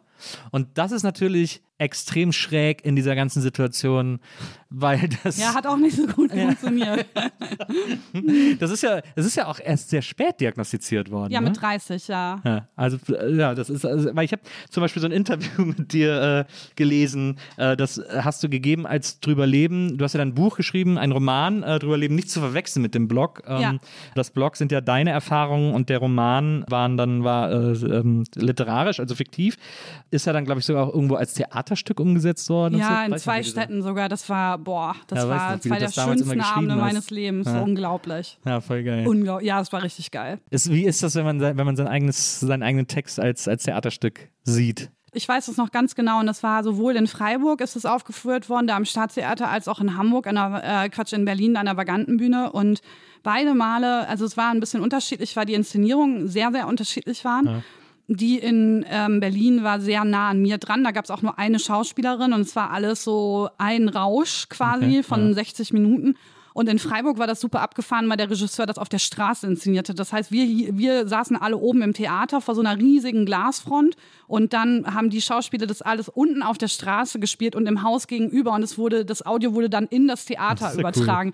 Und äh, das heißt, die Leute auf der Straße wurden auch teilweise da mit einbezogen und so, die gar nichts davon wussten. Also es war ziemlich äh, verrückt. Ja. Und ich weiß, dass ich da saß und dachte so, dafür. So, das ist so, das war ja nach äh, eben diesen, dieser Abtreibung, nach dieser Zeit in Köln, nach dem Psychiatrien und so. Und das fühlte sich so an wie so ein, egal was ich erlebt habe, so egal wie schlimm meine Schulzeit war, wie, wie unglaublich scheiße alles war, wie oft ich schon irgendwie äh, so krass mit dem Leben gehadert habe und so krank war. Und jetzt sitze ich hier und Schauspieler werden dafür bezahlt und Leute haben dafür bezahlt, diese Schauspieler zu sehen, um meinen Text zu sprechen. Und das war unfassbar. Das war so eine Auswöhnung mit so vielem. Deswegen meinte ich auch vorhin so, dafür habe ich halt meine Bücher geschrieben. Ja. Manche Leute nennen ihre Bücher ihre Kinder, das finde ich komplett bescheuert, weil es sind keine Kinder. So. Ja. Aber so dieses, dieses Gefühl, dass andere Leute das aufführen und exakt diesen Text sprechen, den du heulend und verzweifelnd zu Hause an deinem Schreibtisch ähm, geschrieben hast. Und ich kam ja auch noch vom Theater, war das also. Das war, waren, glaube ich, die, also ich glaube nicht mal, nicht mal meine Hochzeit wäre schöner als dieser Moment. Ja, das glaube ich. Also auch so den Text so durch andere Augen jetzt zu sehen, durch andere Augen zum Leben äh, äh, erweckt äh, zu sehen. Und in Freiburg haben sie auch noch, sie hatten Musiker auch mit dabei. Und ich habe mich, ich habe mich komplett rausgehalten aus der Inszenierung. Ich wollte nicht, weil ich wollte unbedingt diesen Moment haben, dass ich da hingehe und einfach nur das Werk sehe. So. Und sie haben dann das äh, Theaterstück mit Songs von Element of Crime unterlegt. So. Und das war halt, also, boah, ich habe die ganze Zeit geheult. Ich habe wirklich, ich habe eine Dreiviertelstunde lang nur geweint. So, weil es so, boah, es war einfach krass. Ja. Ja, Ja. das glaube ich. Aber da, da hast du ja dann äh, sozusagen schon so die, die, die ersten ähm, süßen Früchte äh, der Autorenschaft äh, ähm, Ja. kosten dürfen. Und es, äh, ich habe äh, irgendwo ein Interview mit dir gesehen, das wurde, glaube ich, zu äh, zur drüber Lebenszeit äh, mit dir geführt. Und ähm, jetzt muss ich mal gucken, wo das, wo ich mir das genau hier hingeschrieben habe. Genau, und du hast auch Linus Giese äh, mal ein Interview gegeben für seinen Blog, Genau. äh, aber auch schon wieder neun Jahre her oder Boah, so. ja, stimmt, ja. War, Mhm. auch, war ja. ein bisschen danach. Da wurdest du gefragt, wie du am liebsten schreibst. Und da hast du gesagt, nachts alleine, ohne Musik, ohne ein Wort. ja. Ist das immer noch so? Ja, also ich, ähm, ich kann das nur so. Also ich bin mit einem anderen Schriftsteller befreundet, der wohnt auch bei mir im Haus, lustigerweise. Und äh, der schreibt halt wirklich so, ich habe mich vorgestern oder so noch mit ihm über seine Schreibroutine unterhalten und der steht halt wirklich so morgens auf und setzt sich an den Schreibtisch und hat so einen Arbeitstag und das ist bei mir halt überhaupt Dieses nicht Stephen so. King-Prinzip. Ja, also ich schreibe so fünf Monate gar nicht und habe irgendwie äh, Panik und so und äh, mache dann irgendeinen anderen Quatsch, irgendwelche Aufträge für Geld, um mich abzulenken und so. Und dann kriege ich halt Panik und dann schreibe ich halt alles in zwei Monaten. So. Also meine Bücher haben alle, sind alle, also die, die Rohformen sind alle in sechs, sieben Sitzungen entstanden. Ja. Ja. Du tippst das dann einfach runter sozusagen. Du, du, äh, Ja, das ist dann so ein, also bei ADHS gibt es etwas, was so Flow heißt und da, oder so Hyperfokus ist es auch. Und das ist dann wirklich wie ins Rabbit Hole fallen. Also da bist du, da kommst du auch ganz schnell wieder raus. Das ist äh, psychisch und physisch ein unglaublicher Kraftakt, weil das ist dann nicht so, dass du dann zwischendurch irgendwie, also das nach acht Stunden dann mal aufhörst oder so, ne, sondern du machst weiter, weiter, weiter über Tage, so Ja, und krass. mit ganz wenig Schlaf und dann weiter und weiter. Also es ist schon sehr, es ist schon manisch auch. ja. Ja. Ja, es ist halt, also was man, glaube ich, was viele Leute, die das nicht machen oder nicht gemacht haben, unterschätzen, ist, was Schreiben für eine auch körperlich anstrengende Arbeit Boah, ist. mega, es ist ich ich finde es auch immer so, also wenn ich, ich, so, ich habe auch 100 Sitzpositionen, während ich irgendwie einen längeren Text schreibe. Äh, Ich habe und nur die eine, so diese T-Rex-Position. So. ich mache auch mittlerweile ganz oft so, das gehe ich kurz ins Liegen, dann schrei- tippe ich so auf Ja. den Bauch irgendwie. Weil du nicht mehr kannst, weil dein Rücken wehtut. Ja. ja Ja, das ja. kenn ich. Und dann setze ich mich ins Bett und dann, dann, äh, dann lehne ich mich so zurück, dass ich so, dass ich dann die Beine anwinke und den Computer so auf die Beine ablege und so ganz flach aufklappe Ja. und dann da so auf Das meine kenn ich. Beine tippe So sozusagen. arbeite ich immer, wenn ich einen Kater habe und im Homeoffice bin. Das ist so, man, und das ist so krass, dass man irgendwie so, weil, was ich beim Schreiben ein Problem habe, also ich, was was auch ein Problem für mich ist, sind so Deadlines, beziehungsweise ohne Deadlines funktioniere ich gar nicht. Wenn ich wenn ich alle Zeit der Welt habe, ein Buch zu schreiben, dann werde ich nichts tun, dann werde ich keine Seite fertig Wollte ich gerade kriegen. sagen, also wenn es keine Deadlines gäbe, gäbe es auch keine Bücher von mir. Also Ja. es ist so, ich würde nie freiwillig ein Buch schreiben. Ja, so. absolut, absolut. Und wenn man die dann hat, dann, dann äh, irgendwann, wenn man diesen Druck, wenn der Druck dann hoch genug ist, bei mir meistens irgendwie, weiß ich nicht, zwei Tage vorher oder so, dann fängt man irgendwie auch mal an. Was so krass ist, ist, was ich beim Schreiben immer habe, ist, dass ich genervt davon bin, wie lange das dauert, Sachen aufzuschreiben. Ja, voll. Also vielleicht hast du auch ADHS? Nicht, dass ich wüsste, aber ich, ich werde so richtig wütend, wie lange das dauert, dass ich die Worte tippe und dass das da endlich steht. Irgendwie, weil ich Ja. habe schon alles im Kopf sozusagen. Ja, ich weiß, aber diese scheiß Diktierfunktion funktioniert auch nicht Ja, so, weil auch das ist zu langsam und dann ist man so, muss man noch korrigieren dazwischen und so. Also ich hätte gern einfach so jemanden, der äh, einfach alles für mich So ein aufschreibt. Steno. Ja, genau. Oder halt einfach wirklich endlich so eine Verbindung zwischen äh, Gehirn und Computer. Das gibt's bestimmt auch irgendwann, nur werden wir das halt leider nicht mehr erleben. Aber das ist, äh, das ist tatsächlich etwas, was ich so, da denke ich so oft drüber nach, wie viel ich eigentlich schon geschrieben hätte, wenn ich einfach irgendwann entnervt gedacht hätte, ich hab's doch schon fertig, Mann. Wieso ist das, wieso steht das hier noch nicht drin? Ich frage mich auch, wo dieser Platz in unserem Gehirn ist, dieses riesige Becken, diese Kloake, in der das alles so rumschwimmt und dann so rauskommt. Also, ja. Aber das sind ja die Monate, in denen man nichts gemacht hat. So. Also da ist das ja alles im Hintergrund gelaufen. Also deswegen, ich glaube, ich bin einfach nur ehrlicher, wenn ich sage, dass ich das alles dann in, in äh, paar Sitzungen runterschreibe, so. Weil andere Leute vielleicht diesen ganzen Prozess vorher als Arbeit äh, auch definieren. So. Aber für mich ist die wahre Arbeit wirklich, mich dahin zu setzen und diese Scheiße da reinzuschreiben. Naja, das verstehe ich total. Das, das, äh, ich habe auch, ich habe ja auch dieses, dieses Stephen King Buch über das Schreiben gelesen und da schreibt er ja, wie du das von deinem Freund erzählst, dass er, er hat so einen, so einen, so einen äh, Zettelkasten mit Ideen und äh, jeden Morgen um äh, neun setzt er sich an seinen Schreibtisch und dann nimmt er eine Idee raus und denkt, doch, da schreibe ich heute mal dran weiter und dann schreibt er bis 17 Uhr und dann macht er Feierabend. Scheiße, Nils, deswegen ist der auch so ein Weltbestseller-Autor wir deswegen kommt von dem auch jeden Monat ein neues Buch raus. ja, Also, aber wie reich könnten wir sein, wenn wir so einen Zettelkasten hätten? ich habe mir, ich hab mir einen Zettelkasten geholt. Ja, und Aber führst du den auch noch? Ja, naja. Ja, so alle acht Monate kommt besoffen Also mal so ein Zettel aus. rein. Ja. er ist durchsichtig und ich habe bunte Karteikarten reingemacht. Aber es hat irgendwie, das war nicht mein System. Dieses, ich bin so neidisch auf Menschen, die so Dinge so organisiert tun können. Ja, ich gar nicht, weil ähm, ich einfach, also mein Gehirn funktioniert anders und es funktioniert auf eine sehr beeindruckende Art anders so. Also ich finde es voll gut, wie es funktioniert. So. Und ich habe jetzt so mit 35 auch total Frieden damit geschlossen, weil ich einfach sehe, äh, zu was es eigentlich in der Lage ist. So. Und äh, ich muss nur das drumherum halt anpassen. Aber ich schreibe auch nicht gut, wenn ich so organisiert schreibe. Ne? Also ich habe das alles schon probiert, wie jeder. So, ne? so mit so riesigen Übersichten an der Wand und so dieser ganze Scheiß und so. Ne? Und dann so Scrivener-Schreibprogramme, wo man die Protagonisten und ihre Verbindungen untereinander, ne? Es ist alles Bullshit. Hab ich auch so. schon gemacht. Ja, Ja, aber also ich habe viel Zeit damit vermacht, aber habe dann auch nie wieder drauf geguckt. Meine Lektorin kennt das schon, so, wenn ich ihr diese Übersichten schicke und sage, guck mal, Linda, jetzt und so. Und sie, mm, cool. Ich bin auch zum Beispiel, bei mir ist immer so, dass ich so denke, so, ne, ich, ich tippe einfach drauf los, ich mache irgendwie Word auf und schreibe, wenn ich so eine Idee habe und so. Und manchmal kommen dann so, weiß ich nicht, 20, 30 Seiten zusammen, irgendwie so der, von der ersten Idee. Ja. Und dann denke ich so, oh super. Und dann, und dann denke ich immer so, dass meine Lektorin hat zu mir immer gesagt, naja, so 50 Seiten müsste der erste Entwurf. Also, Ich weiß, damit man gucken kann, ob die Idee trägt. Genau. Ne? So 60 Seiten sind ja, so diese 60 Normseiten muss man irgendwie schaffen. Genau. Ja. Und dann denke ich immer, vielleicht habe ich die schon erreicht, weil ich schreibe ja einfach mit der Default-Einstellung bei Word. Oh, geil. Und dann packst du sie ins Normseitendokument und siehst, es sind schon 80 Ja, Seiten. aber ich weiß immer nie, wie die Normseiten-Einstellungen sind. Und dann komme ich nicht mehr drauf und dann finde ich kein Dokument mehr, in dem ich die habe. Und dann denk, und dann ver vergesse ich und dann verliere ich auch die. Ja, ich kann das leider nicht mehr, weil ich habe nur so gearbeitet bei den ersten zwei Büchern. Ich Ja. weiß einfach in- und auswendig. Ich weiß ganz genau, wie viel Copy-Paste da jetzt äh, als Normseite war. Vielleicht müssen wir jetzt mal kurz erklären, was eine Normseite Ja. ist. So. Ja. Also eine Normseite ist äh, so eine Buchseite, Mon- also beim Manuskript, die man abgibt, die anders äh, gesetzt ist. Also die hat anderen Zeilenabstand und andere äh, Abstände an den Seiten auch. Und so ungefähr könnte man sagen, zwei DIN, äh, eine DIN A4-Seite mit, keine Ahnung, Times New Roman in zwölf Punkt, normaler Abstand sind so zweieinhalb Seiten, also Normseiten. So. Und das machen übrigens fast alle so wie wir. äh, erstmal alles in, in äh, normalen äh, Word-Seiten schreiben und dann reinkopieren und denken, geil, heute zehn Seiten geschrieben. Ja, das ist, das ist etwas, was mich an diesem Prozess wahnsinnig macht. Es ist alles so, allein auch schon so, dass es überhaupt so diese Zielvereinbarung gibt, wie viele Seiten man am Ende ungefähr haben muss. Ne? Ja. Also die meisten Verlage sind da ja lieb ne? und sagen, du musst jetzt hier nicht irgendwie, wenn du 220 perfekte Seiten hast, jetzt noch auf 300 kommen. Aber man selber will das ja auch irgendwie Naja. so ein bisschen. Naja. Ja, ich denke, bei mir ist immer so der Gedanke so, ja, die, die Druckereien, die haben halt so einen Schnitt, den die nur machen können. Äh, deswegen muss ich da drauf landen, auf dieser Seitenzahl.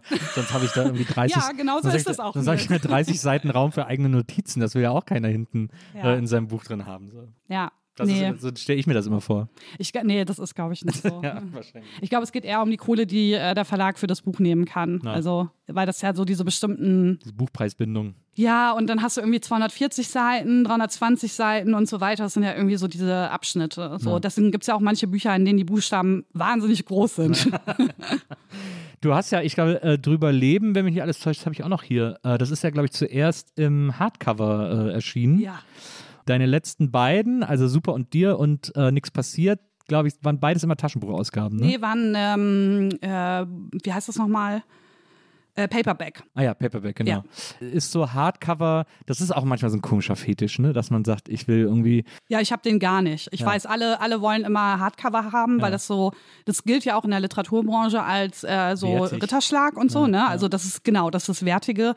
Äh, ich finde das komplett bescheuert. Also ich will eigentlich sogar am liebsten immer, dass es nur Taschenbuch ist, weil sich einfach Leute das nicht leisten können. Und meine LeserInnen sind halt äh, Sie sind ein bisschen mit mir mitgewachsen, so, aber ähm, gerade bei Super und Tier auch noch war das auch noch so, da waren die halt einfach Anfang 20 bis höchstens Mitte 30. Die haben einfach keine Kohle, 25 Euro für so ein Hardcover auszugeben, so. Und das war dann halt immer so ein bisschen der Kompromiss mit dem Verlag, weil das ist schon auch eine super privilegierte, elitäre Scheiße, so. Und das habe ich auch, sehe ich auch immer wieder bei Instagram, dass Leute halt einfach ähm, sagen, ey, ich kann das so, es haben jetzt vier meiner LieblingsautorInnen Hardcover rausgebracht und wenn ich die alle kaufe, dann sind es über 100 Euro und ich kann das nicht bezahlen. Und das finde ich scheiße. Ich finde, jede Person sollte die Möglichkeit haben, mein Buch äh, zu kaufen. Deswegen, wenn mir Leute geschrieben haben, äh, ich kann mir das einfach nicht leisten, ich bin irgendwie Hartz-IV-Empfänger im Bladen, habe ich denen umsonst eins geschickt, weil das ist einfach richtig, das so zu machen, finde ich. ja. Ich glaube, viele Literaturagenten verhandeln diese Hardcover-Deals, weil sie dann die Taschenbuchrechte nochmal extra, Mhm. oft auch mit anderen Verlagen noch äh, verhandeln können. Also da quasi Ja. irgendwie nochmal Kohle irgendwie. Ja, aber können. Paperback ist ja so ein bisschen die, äh, ja, so der, der Kompromiss. Das, naja, das irgendwie. coolere Taschenbuch quasi. Das wertigere Taschenbuch. Ja, ich finde es auch. Also ich lese äh, am liebsten Taschenbücher, ehrlich gesagt. Ja, Ja. Lustige Taschenbücher. die Ähm, nicht. Du liest die gerne. Ja, das stimmt. Ja. Das stimmt. Also, in, wie gesagt, in Hamburg in der, in der Redaktion gearbeitet und dann diese, äh, dann hast du ja diese ADHS-Diagnose bekommen. Ja, boah, ja. Weil eine Ärztin, der das irgendwie äh, da ein bisschen stauer äh, Was du alles agiert über hat. mein Leben weißt, Nils, richtig gruselig, ey. Ich lese mir nachher erstmal deinen Lebenslauf durch, Ja, deinen. Wikipedia-Artikel. Da steht nicht so viel drin, aber alles, ich, ich verrate dir gerne alle Lücken. Du hast mal gesagt, das wäre so eine Ärztin gewesen, die halt einmal genauer hingeguckt hat, sozusagen. Die einmal irgendwie gesagt hat, so, na, wir machen, wir testen das jetzt mal und gucken da jetzt mal irgendwie. Die war aber auch spezialisiert drauf, also es ist eine Diagnostikerin. Na, okay. Ja. War diese Diagnose eine Erlösung oder war das ein Schock? Nee, das war, also erstmal war das eine komplette Erlösung, weil, also du musst dir vorstellen, ich habe da halt äh, in einem großen Nachrichtenmagazin gearbeitet in Hamburg und äh, in einem Großraumbüro und ich bin da fucking vor die Hunde gegangen. Mir ging es so schlecht. Ich habe in der Zeit auch angefangen, Drogen zu nehmen. Ich habe erst mit Ende 20 angefangen, äh, Drogen zu nehmen, weil ich einfach die Arbeitstage sonst auch nicht geschafft habe. Also ich war, das war so krass für mich. Und dann habe ich halt gedacht, so nach einem halben Jahr, okay, das kann nicht sein, dass ich mit Ende 20 anfange, Drogen zu nehmen. Warum? Also, und vor allem, ich nehme die, um zu schreiben und zu arbeiten, so. Also super lame eigentlich auch. Ähm, und dann äh, ist mein Ex-Freund halt mit äh, ADHS äh, diagnostiziert worden und also ein anderer, den ich äh, nach dem äh, anderen hatte und ähm, der war mir unglaublich ähnlich. Also der war in ganz, ganz vielen Dingen so wie ich und dann habe ich gedacht, okay, das muss es sein. Ich hatte aber zu der Zeit noch die Borderline-Diagnose. Wenn du als Borderlinerin zu deiner Therapeutin gehst oder zu einem Psychiater oder zu einer Psychiaterin und sagst, du zweifelst diese Diagnose an, dann ist eigentlich immer die erste Reaktion, dass das Teil deines Krankheitsbildes als Borderlinerin Also Catch ist. So. 22, ja. Genau. Und deswegen habe ich unglaublich lange gebraucht, um mich zu trauen, zu sagen, ich glaube, dass ich das habe. So. Also, ich, weil ich auch Angst hatte, weil ich so, das Problem war nur zu der Zeit auch schon, also selbst meine Therapeutin glaubte damals nicht wirklich daran, dass ich Borderlinerin bin und die ganzen Therapien hatten nicht funktioniert. Und meine Angst war halt, was ist, wenn ich wirklich einfach nur eine Borderlinerin bin, die nicht therapiert werden kann. Das gibt's ja so. Und bei der Therapien nicht funktionieren und die ungewöhnlich ist, aber so. Und deswegen hatte ich unglaublich Angst bei der, dieser Diagnose. Und deswegen habe ich das dann auch alles privat bezahlt, weil das sonst über ein Jahr gedauert hätte, bis ich das in der Ambulanz hätte machen können. Und ich wusste, ich sterbe einfach bis dahin. Also mir ging psychisch nie wieder so schlecht wie in der Zeit und auch davor niemals, nicht mal nach der Abtreibung. Ich war einfach am Ende, weißt du, ich war Ende 20 und hatte immer wieder die gleichen Probleme. Immer und immer wieder. Und niemand konnte mir helfen. Alle haben immer gesagt so, ja, es ist irgendwie komisch, weil sie haben da irgendwie so bestimmte Eigenschaften, die passen irgendwie zu Borderline, aber irgendwie auch nicht und so. Ey, weißt du, selbst die, so, ich war ja in der Psy Psychiatrie ständig, selbst die Leute auf der Station, die anderen Borderlinerin fanden mich scheiße, so. Also ich weiß noch so, die eine hat mich richtig gehasst, das war meine Zimmernachbarin und die meinte irgendwann zu mir, du bist überhaupt keine Borderlinerin, ne? Und ich saß und dachte so, ja, aber was bin ich denn so? Also was zum Teufel ist denn mit mir? Und äh, deswegen war diese Diagnose ähm, unglaublich krass für mein Leben und hat alles geändert, alles, weil es endlich eine Erklärung für alles gab. Als die dann sozusagen raus war, dann hat dein Chef sogar versucht, dir irgendwie das, die Arbeit im Großraumbüro noch möglich zu machen. Ja, Da habe ich nicht so ganz, aber es steht immer nur so, dass das versucht, hat er dir so, so, so, so? Schutzkopfhörer. Nein, also ähm, mein Chef damals beim Spiegel hat zum Beispiel ähm, mir ermöglicht, dass ich mir relativ oft mit ihm sein Büro dann teilen Ah ja. konnte und so. Also er hat einfach versucht, für mich Schichten zu finden. Ich habe dann zum Beispiel oft am Wochenende gearbeitet oder halt ähm, habe die Spätschichten übernommen, sodass ich dann erst gegen Nachmittag kam und dann so, wenn es ein bisschen ruhiger war und so. Ich hatte in der Zeit noch sehr, sehr große Probleme mit Pünktlichkeit und da reden wir nicht von zehn Minuten, sondern eher von, ich bin eine Stunde zu spät oder so. Also wirklich so Sachen, die als Arbeitnehmerin richtig schwierig sind und eben auch für meinen Chef dann schwierig war, das vor den anderen zu rechtfertigen. Klar. Und er hat mich da ganz lange geschützt und auch verteidigt, so weil cool. meine Arbeit an sich ja immer total gut war, weißt du, aber ähm, ich war funktioniert nicht wie die anderen. So. Das, äh, das hast du auch mal erzählt, das ist ja auch interessant. Du sagst irgendwie, an so einem Arbeitstag hängst du einfach sechs Stunden rum und äh, zwei Stunden arbeitest du dann so ultra effektiv, äh, Mhm. was andere irgendwie in acht Stunden äh, machen. Machst du dann. Ich sau hier die ganze Zeit mit diesem Cremant rum, ne, wie so ein Trottel. Ja, aber, wie, aber ist doch, also wegen dem Teppich Ich sau, nee, ich sau nur mich ein. Okay, ja. Ja.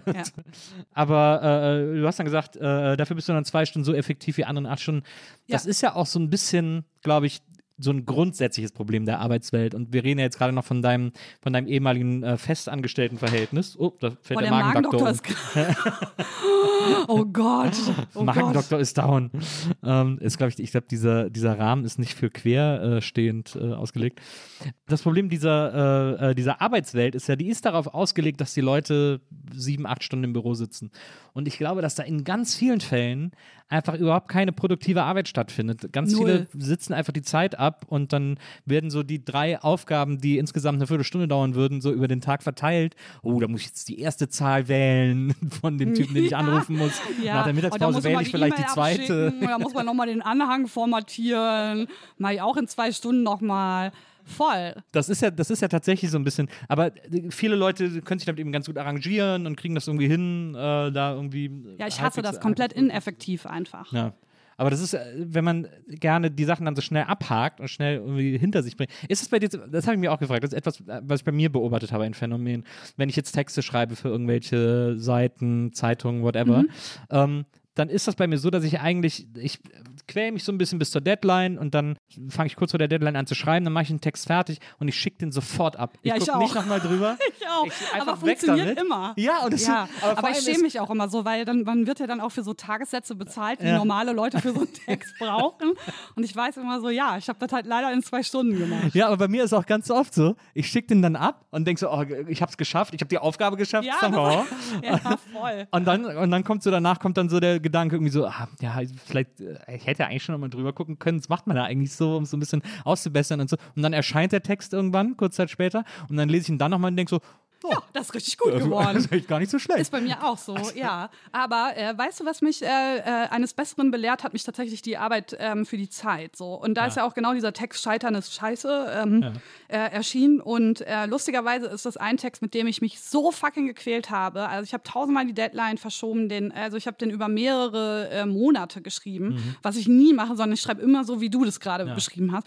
Und dann gab es tausend Korrekturschleifen und der ist ganz anders dann geworden. Und dann hat noch jemand mitgearbeitet und so. Und es war, ich war so unzufrieden damit. Und trotzdem ist es der Text, der am, also am, mit am erfolgreichsten war. So. Und diese ganze Zusammenarbeit mit der Zeit hat mich, also ich habe ja öfter für die geschrieben oder schreibe auch immer noch für die. Also ich schreibe so Texte, die man, die man so rauschhaft konsumieren kann. Aber Mhm. wenn man eine Redakteurin hat, die äh, auch nochmal den Unterbau macht, so, ne? Also so nochmal guckt, sind die Studien, die man ausgewählt hat, wirklich so, kann man das nicht auch anders sagen und so, dann kriegt der Text nochmal so eine Tiefe und das ist dann das wahre Ding so. Also dann, das sind dann Texte, wo die Leute halt sagen, boah, also weil ich schaffe das immer, die zu berühren, aber wenn dieser Text dann auch noch so eine Tiefe bekommt, dadurch, dass er halt viele wissenschaftliche Belege hat und so und dass da jemand wirklich nochmal ganz genau auf die Logik und alles geguckt hat, dann ist es ein Text, den Leute halt Jahre später noch als gut bezeichnen. So. Und das ist halt schon geil, ehrlich gesagt. Aber dafür brauche ich auch jemand anderen als mich. Also Naja. brauche halt so eine Redakteurin, die halt sagt, so, hast du da jetzt gerade irgendwie vom Fokus abgeschrieben oder was? Das ist ja auch, äh, das ist ja beim Bücherschreiben auch, das ist ja, äh, zumindest so wie ich das kennengelernt habe bei den, bei den Büchern, die ich geschrieben habe, ist das ja auch eine Teamarbeit zwischen äh. Lektorat und, und Autor oder Autorin. ja. Weil man selbst liefert so einen Text ab und denkt so, komm, Druck ist egal. Boah, man will auch nichts mehr mit der Scheiße zu tun Ja. haben, ne? Am schlimmsten sind diese Feedback-Schleifen, ne? Wenn dann das erste Lektorat durch ist, dann das zweite, dann das dritte, dann muss noch ins Korrektorat und so, ne? Ich hasse das. Also es gibt ja so diese Bilder von so AutorInnen, die so ihre Bücher auspacken, ne? Ja. Und das ist so fake, das ist so fake, weil in diesem Moment, wo du dieses Buch ausgepackt, du hast es schon eine Milliarde Mal gesehen, du Das hast die. Fahnen gesehen, du Das hast stimmt. das Cover gesehen, du hast die Vordrucke vom Cover und so. Du weißt exakt, wie dieses Buch aussieht. Aber dann musst du noch mal so richtig breit grinsen in die Kamera und so tun, als wäre es der beste Moment deines Lebens. Für mich ist es immer nur so, boah, komm, ey, weg mit der Scheiße. So, ich weiß, wie dieses Buch aussieht. Das ist wirklich, da hat man wirklich das Gefühl, man kennt so einen Text in- auswendig und Ja. man liest den aus, man schreibt ja 200, 300 Seiten irgendwie Ja. und äh, jedes andere 200, 300 Seitenbuch, das man liest, äh, da muss man sich darauf konzentrieren, das schafft man easy irgendwie an einem halben Tag, aber es ist eben äh, Konzentration. Bei dem eigenen Buch denkt man irgendwie so, ah, ich habe jetzt schon so oft gelesen und Ja, man, ich habe keinen Bock mehr auch ja, dann. Und auch, dass man das so, ich habe auch immer das Gefühl, ich lese das dann so in 20 Minuten. Ja, also ich weiß auch ehrlich gesagt meistens gar nicht mehr, was drin steht. So. Ja. Also ähm, ich habe das bei Lesungen ganz oft, dass ich, wenn mir auf Lesungen irgendwann mal nach einer Zeit langweilig wird, also wenn ich so zehn Lesungen hintereinander habe und dann irgendwann denke ich mal, bei der nächsten Lesung lese ich mal so einen, einen anderen Absatz Mhm. und dann lest du dieses Buch durch und bin immer ganz überrascht. Also ich schwör's dir, das ist wirklich so. Ich hatte auch schon so, ich war schon im Podcast eingeladen, wo Leute halt auch so richtig krasse Sachen aus meinen Texten zitiert haben. Ich wusste nicht, dass das aus meinen ist und ich so, oh, das klingt aber cool und so. Aber das ist so, ich vergesse das einfach instantly. So, Ja. ich gebe das ab und das ist einfach weg aus meinem Kopf. Das ist ja auch interessant bei deinem äh, letzten Buch, bei Nichts passiert. Das war ja so, das hattest du schon so, ich glaube, so zwei Drittel fertig. Ja. Und äh, Nee, es war eigentlich schon, also war über drei Viertel fertig. Ah ja, okay. Und da dann- fehlten noch 30 Seiten. Ja. Und dann äh, kam ein fieser Breakup äh, und Oh ja. irgendwie dein, dein Freund hat mit dir Schluss gemacht. Arschloch. Ja, wirklich. Äh, und dann hast du es quasi nochmal komplett neu geschrieben. Ja, in Und- zwei Monaten. Ja. Ja.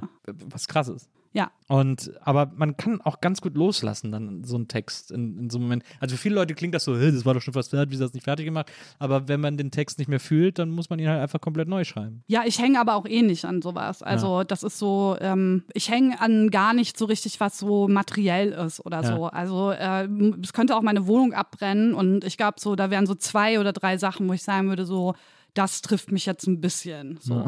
Aber ähm, Also, ja, nee. nee, das klingt aber jetzt ein bisschen so, übertrieben. Das trifft Nee. jetzt ein bisschen. Da Nee, zwei, das drei ist, Sachen. Das ist, nee, das ist wirklich so. Also es gibt so Sachen, an denen ich wirklich so ein ganz emotional, also sehr emotional hänge. So, das ist so ein Bild von meinem Vater und mir zum Beispiel. Ähm, es gibt so ein, zwei Klamotten, bei denen ich so denke, boah, das würde mich echt treffen, weil die, in denen sehe ich so geil aus und ich finde die nie wieder. So.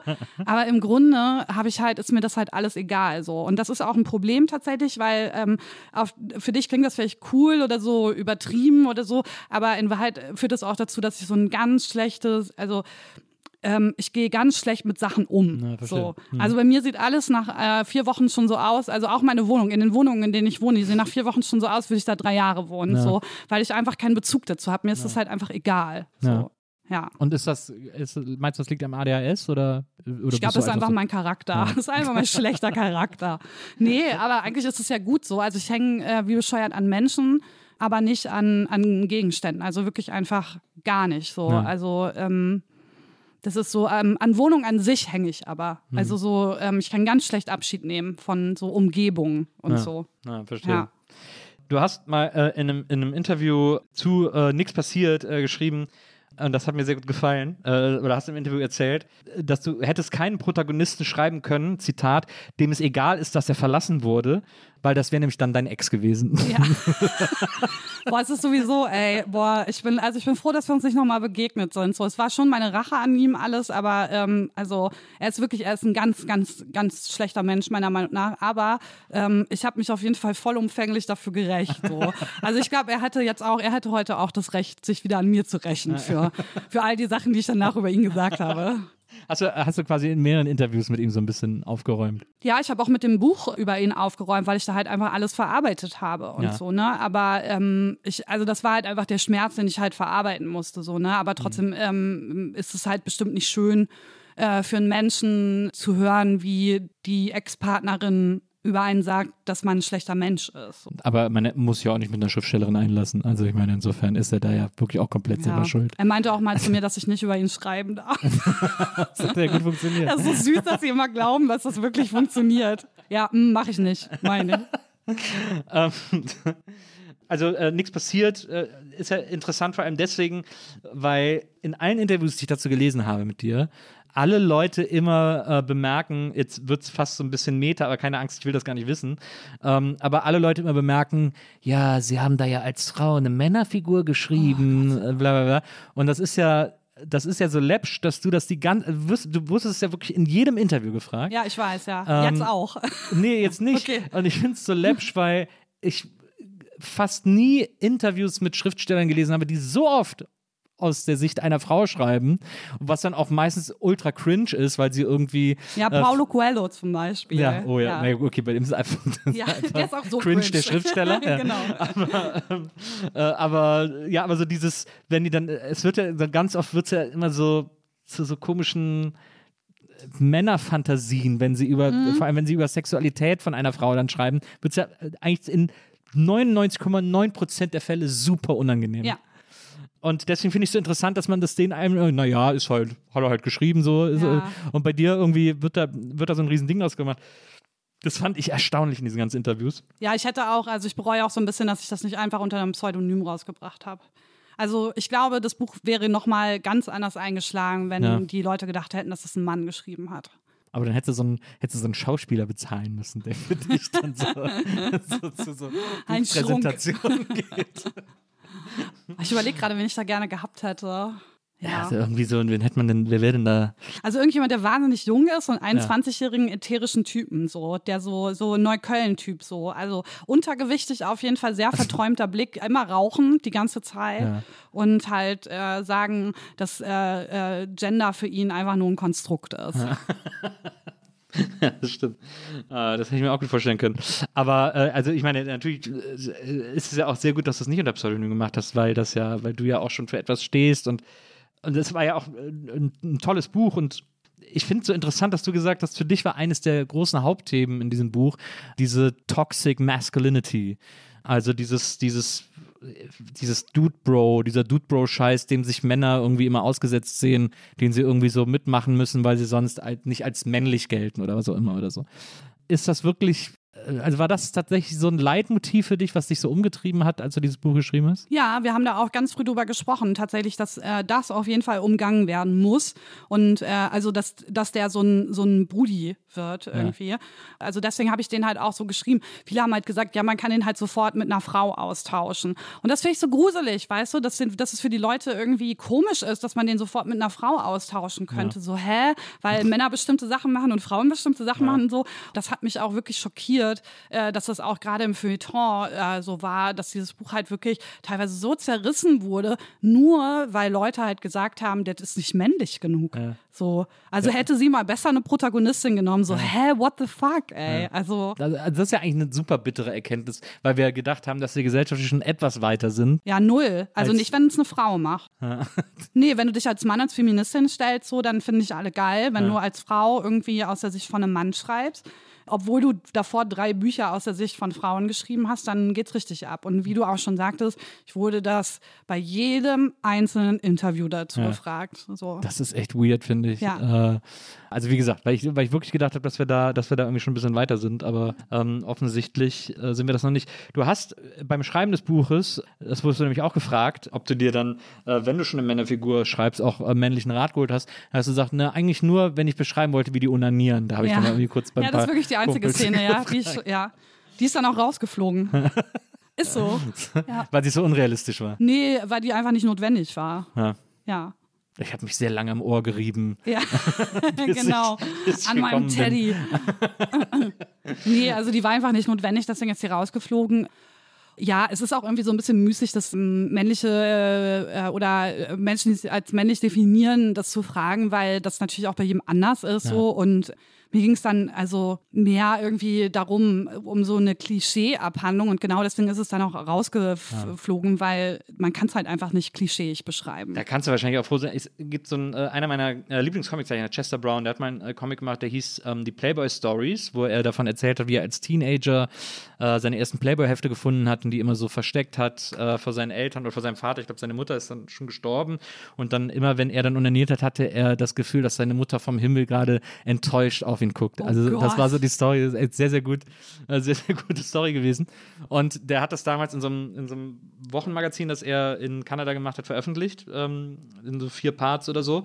Und die, äh, die Panel, die Bilder, in denen er onaniert hat, waren dann die meistdiskutierten Leserbriefeinsendungen, die dieses Ja. Magazin jemals hatte, weil der immer so, wie man mit so einem Stock so Feuer macht.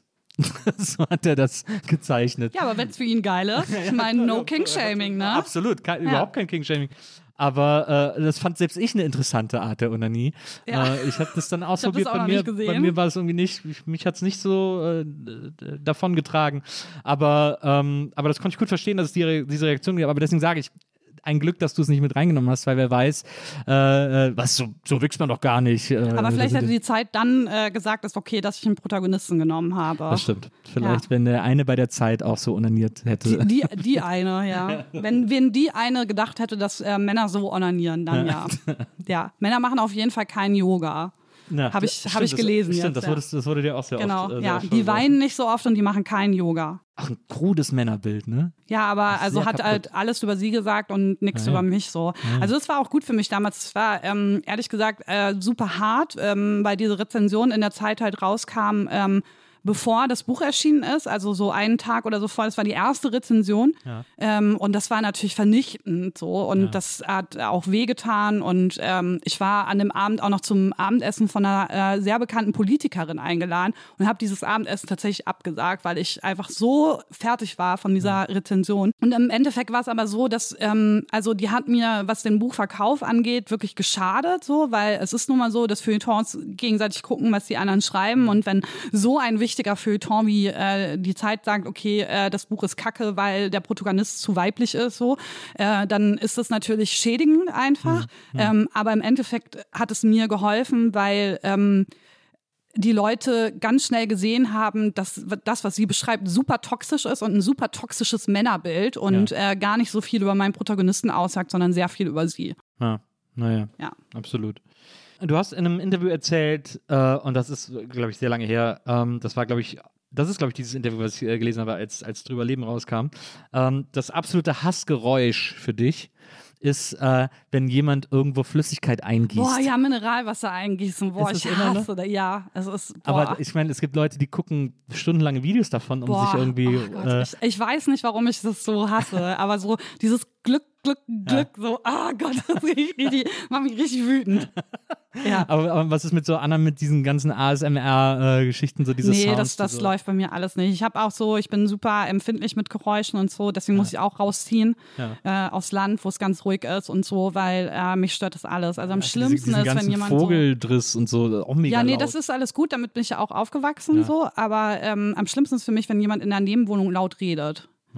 So, also so eine dunkle Männerstimme, das für mich, das wirklich, das ist so ist, äh, Psychofolter. Bist ja im Wedding gut aufgehoben. Ja, und meine Nachbarin unter mir, die hat so einen Freund, der nur laut reden kann, ne? Und ich, ey, wirklich, Bist du dann so, merkst du, dass du dann manchmal auch so Sachen entwickelst? ich werde richtig wütend. So, ich habe eine Zeit aber, lang, so, hab aber, aber auch so, wirst du dann auch so wütend, dass du, dass du dich so ein bisschen vor dir selber schämst, weil du denkst, ich werde gerade so mega Allmann-mäßig. Nee, gar nicht. Ich finde es halt immer lustig. Ich habe dann eine Zeit lang einfach so, jedes Mal, äh, wenn ich One-Night-Stands hatte, äh, wenn ich mit denen nach Hause gegangen bin, habe ich immer gesagt, so, die Nachbarin ist richtig scheiße unter mir und die hat diesen mega nervigen Freund. Wir dürfen richtig laut sein. Und dann waren wir richtig laut jedes Mal. Das war meine Rache jetzt all die Jahre. Aber dann hat sie sich irgendwann über mich bei der Vermieterin beschwert, Wirklich? ja. Ja. Okay, wow. Ja. Das, äh, das war ein Bumerang. Ja, aber ich merke das bei mir, dass ich so, wenn ich so, wenn ich zum Beispiel äh, Altpapier äh, rauswerfe und die Leute ihre Kartons nicht gefaltet haben. Oh ja, okay, komm, das ist schon härter als geräuschempfindlich sein. Weiß ich nicht. Ja, Geräuschempfindlich, dafür kann ich nichts für. Du bist nicht eine Ich kann auch nichts dafür, dass die ihre Kartons nicht falten. Ja, das stimmt, aber dann, du bist dann halt einfach ein Spießer und ich bin äh, hochsensibel. das ist eine Krankheit bei mir. Spie Spießertum auch äh, in gewissen Ausprägungen. Ja, nee, sowas stört mich alles nicht, aber ich weiß schon, was du meinst. So. Also wenn Leute so ihren Müll irgendwo hinschmeißen, so, das finde ich auch richtig kacke und ja. Ist dein Lieblingsautor immer noch Jonathan Franzen und äh, misst du immer noch alles an dem, was er schreibt? Nein, nein, nicht mehr. Ich glaube, ich habe überhaupt gar keinen Lieblingsautor oder Lieblingsautorin mehr. Ich finde Siri Husvet äh, ziemlich toll und äh, Marlene Haushofer, die Wand. Aber ähm, ich habe irgendwann gemerkt, so, also nach vier Büchern weiß man dann auch, dass man auch einen eigenen Stil hat. Einfach. Und mein zweites Buch habe ich ja so dermaßen verkackt, weil ich unbedingt wie Jonathan Franzen schreiben wollte. ja. Das, äh, ich finde das lustig, dass du bei äh, Marlene Haushofer direkt die Wand mit dazu gesagt hast und habe überlegt, dass es eigentlich ganz geil wäre, wenn auch ihre, ihr ganzer Freundeskreis sie so nennen würde. Und sagst, oh, guck mal, da kommt wieder die Wand. und treffen uns halt mit ich der weiß Wand. gar nicht, ob die da. so einen großen Freundeskreis hatte. Ja, wahrscheinlich nicht. Also Das ich habe äh, viele ihrer Bücher schließen. gelesen und ich, weiß- ich glaube nicht. So, was ich noch, äh, äh, was ich noch wissen wollte, was ich auch interessant fand, war, du hast in einem Interview, äh, als das war, glaube ich, so zum Anfang der dieser ganz von diesem ganzen Pandemiedriss, da hast du in einem Interview erzählt, als das so losging. Hast du so gesehen, fuck, alle machen irgendwie so Livestreams, Live-Lesungen, äh, äh, machen irgendwie Insta, whatever. Äh, und du kannst das einfach nicht. Nee. Ja. Aber ich meine, selbst wir haben das hier irgendwie gebacken gekriegt. Also äh, äh, man kann doch. Selbst ihr, ja, du hattest Hilfe, ich nicht. So, Ja, also Maria und ich, wir haben irgendwie uns hier irgendwie hingesetzt und haben einfach irgendwie äh, das Handy auf den Ständer gestellt. Das ist doch nicht so kompliziert, das irgendwie. Doch, ich fand das super kompliziert. Also für mich war das irgendwie so, ähm, ich war, ich hatte irgendwie das Gefühl, das ist eine Riesenaufgabe jetzt, das auch cool zu machen. Also ich bin ja ähm, Social Media Beraterin.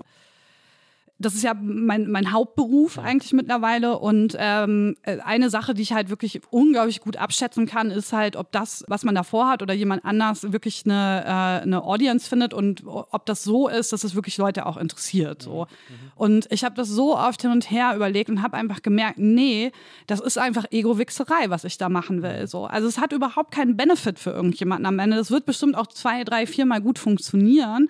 Ähm, aber im Grunde geht es eigentlich nur darum, meine Fresse in eine Kamera zu halten. So. Und das wollte ich irgendwie nicht. Also ich will dich damit auch gar nicht Nee, abwerten nee, oder ich so. ich fühl mich auch gar so nicht ich, also ich, ne, ich mache ja auch andere Sachen, wo es dann um mein, mein Ego geht und so. Aber irgendwie war das für mich so, boah, das ist gerade alles so überfordernd und so viel und so scheiße. Warum muss ich da jetzt irgendwie auch noch so einen Beitrag zu leisten? Das war so die eine, der eine Teil. Und der andere Teil war auch, das muss ich auch ganz ehrlich sagen, dass ich das extrem unsolidarisch auch von äh, vielen SchriftstellerInnen äh, fand, weil damit auch ein echt ein großer Druck auch aufgebaut wurde. Ähm, und auch ich wurde damit echt belagert so.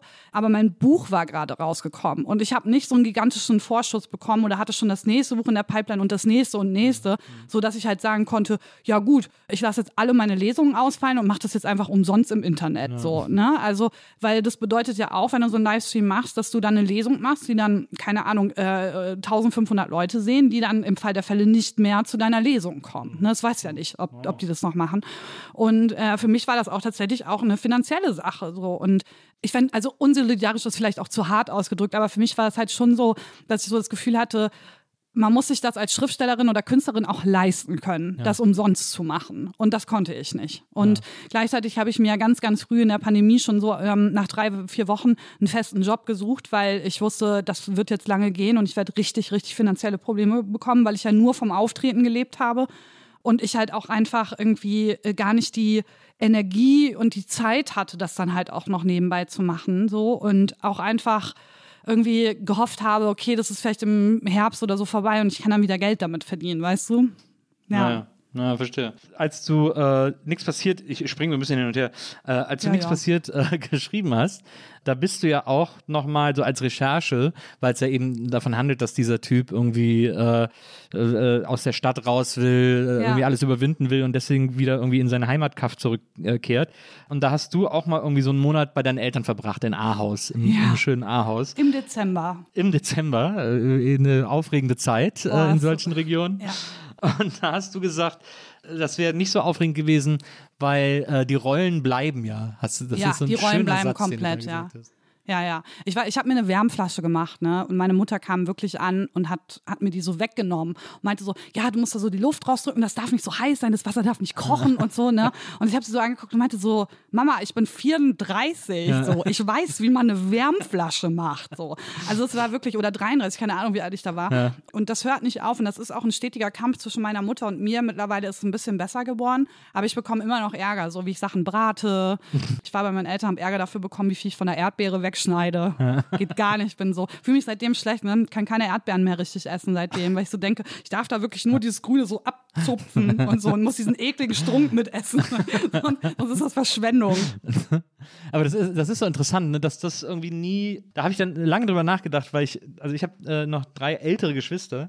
Drei. Mhm. Hast du auch noch jüngere? Ne, ich bin, bin sozusagen der Jüngste gewesen. Ich kam dann auch zehn Jahre nach den anderen, also ich bin so der, äh, das Nesthäkchen, wie man so schön sagt.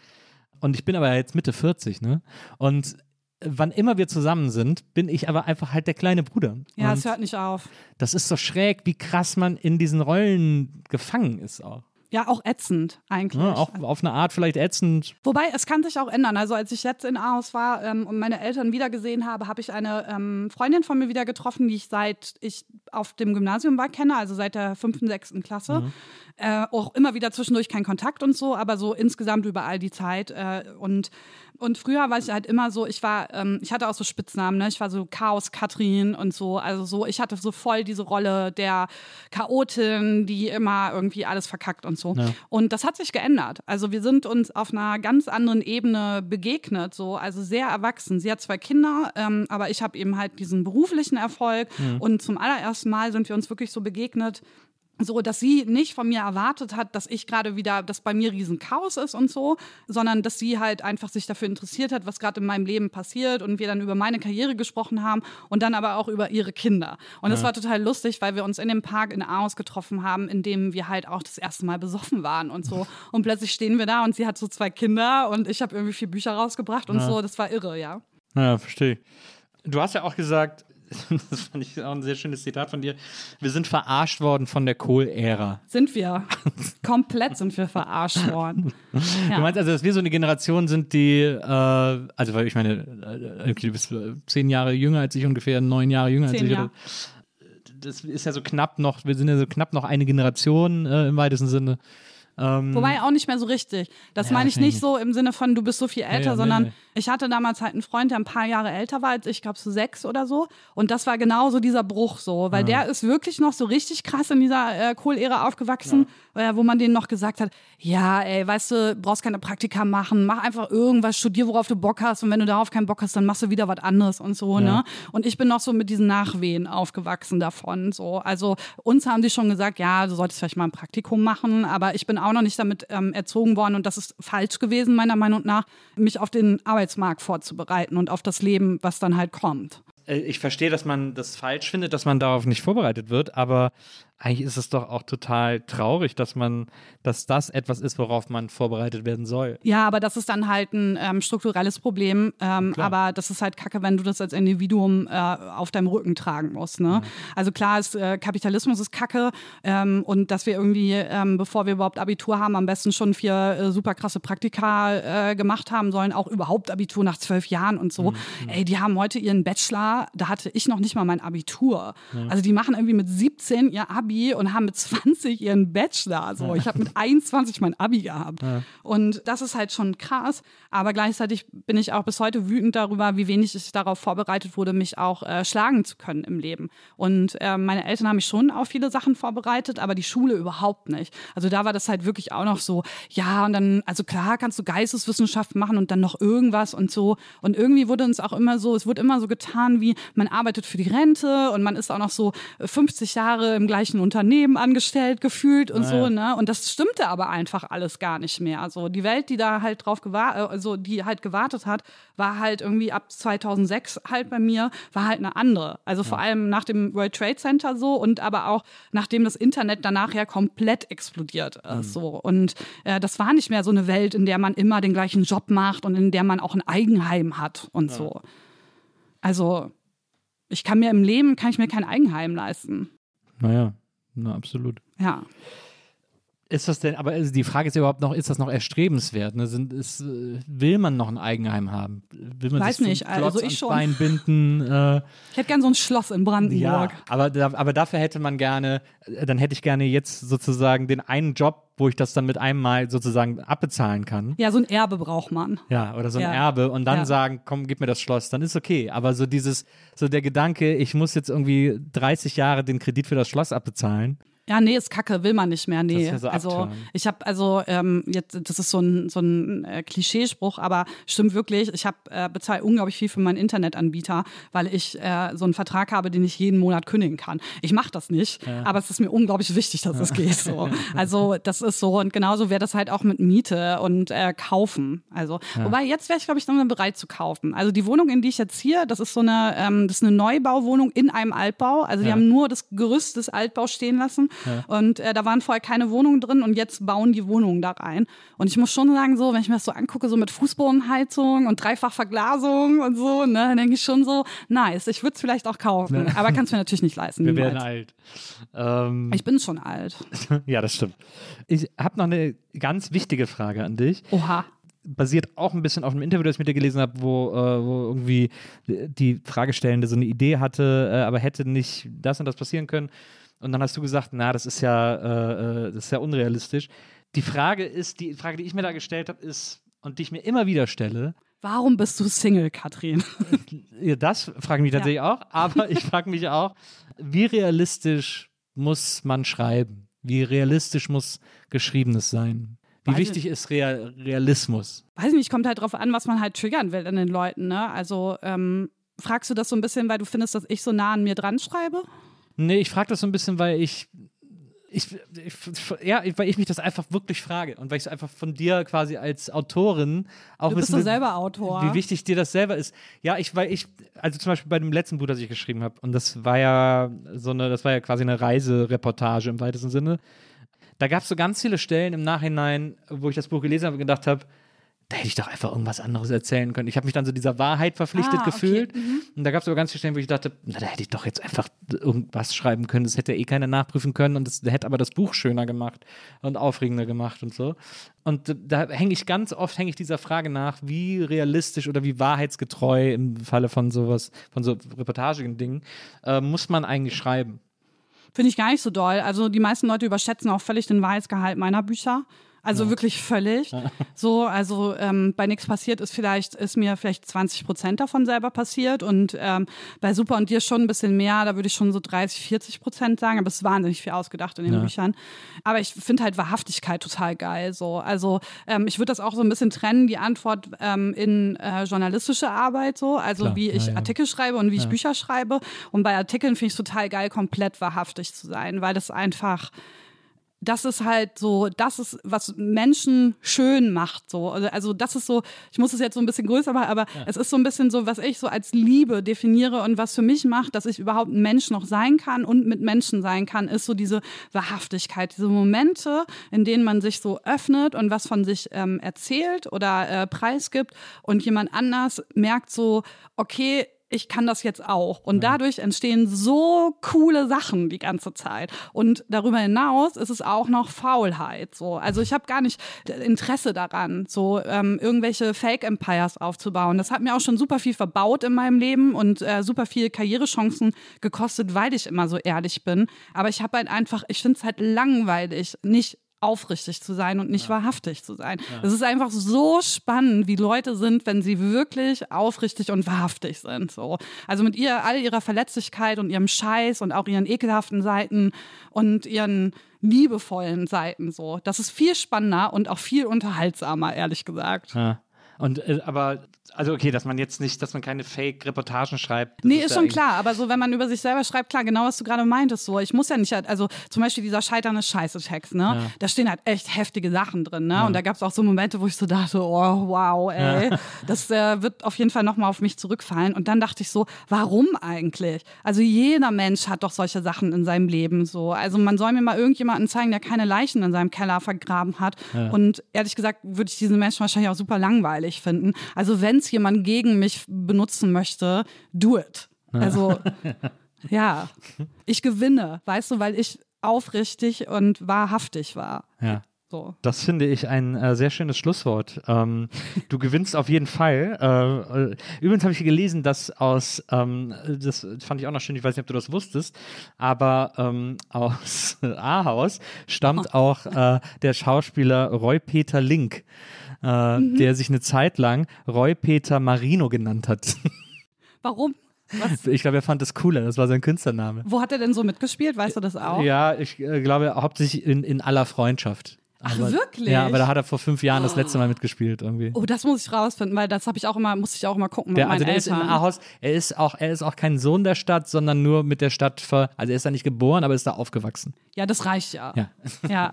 Und der heißt, heißt Roy-Peter Link und hat sich aber eine Zeit lang Roy-Peter Marino genannt. Warum denn? Also einfach, weil so, So, weil weil's- er fand, das ist ein geilerer Künstlername. Wahrscheinlich, wirklich mal von Finde ich ehrlich gesagt gar nicht. Du? Ja, ich finde Link auch cooler, aber ich, Ja. ich finde es aber geil. Ich finde ich, ich find das immer so interessant, sich Künstlernamen auszudenken. Also, ja, du hast ja im Prinzip auch einen, oder?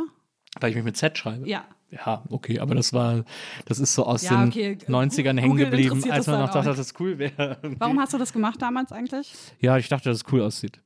Das ist, Er sieht äh, auch cool aus. Also es war so, es war quasi nach der Viva-Zeit. Die Viva-Zeit war ja, äh, da war ich ja vier Jahre und da habe ich mich ja ganz normal geschrieben und dann war ich beim DSF und dann war es so ein Skater-Magazin, alles war so ein bisschen cooler und dann wollte ich auch so ein bisschen cooler wirken. äh, und dann hast du auch Graffitis gemacht? Nee, Okay.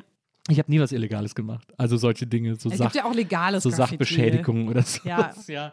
Nee, das, ich bin auch ein äh, wahnsinnig großer Fan äh, von diesen Dingen. Ich finde das, ich finde Graffiti eine wahnsinnig tolle Kunst. Ich liebe diese ganzen Ideen, die auch dahinter stecken. Also auch hinterm Taggen und so. Ich sehe da nie, ich war selber, nie, ich habe auch selber immer, ich habe immer so Angst gehabt. Ich hatte immer vor allem Schiss. Also vor allem vor Konsequenzen hatte ich mein Hä, Leben lang du, Schiss. Wann hast du bei Viva angefangen? Mit 15 ungefähr? Mit äh, 17. ja. Und, und dann hast du vor allem Schiss gehabt. Ich meine, du hast dich davon Millionen Publikum gestellt. Und Ja, aber das, ähm, das empfindest du nicht so. Also ich war immer eine Rampensau. Für mich war Bühne immer wichtig. Ich Ja. war, das war für mich das A und O, auf einer Bühne stehen. Ich wollte ja eigentlich Schauspieler werden und Theater und so. Ach so, wirklich? Naja. Krass, okay. Und das äh, habt ihr auch damals vor Viva habe ich Theater gespielt in Bonn und so. Und das war für mich, war Bühne immer so das, das A und O. Äh, deswegen war das bei Viva, war natürlich auch eine super Bühne. Und da kriegst du das ja im Studio auch gar nicht mit. Äh, weil Ja, du stimmt, man steht alleine nur im vor dieser stehst. Kamera Genau. und äh, ja. Ja. genau.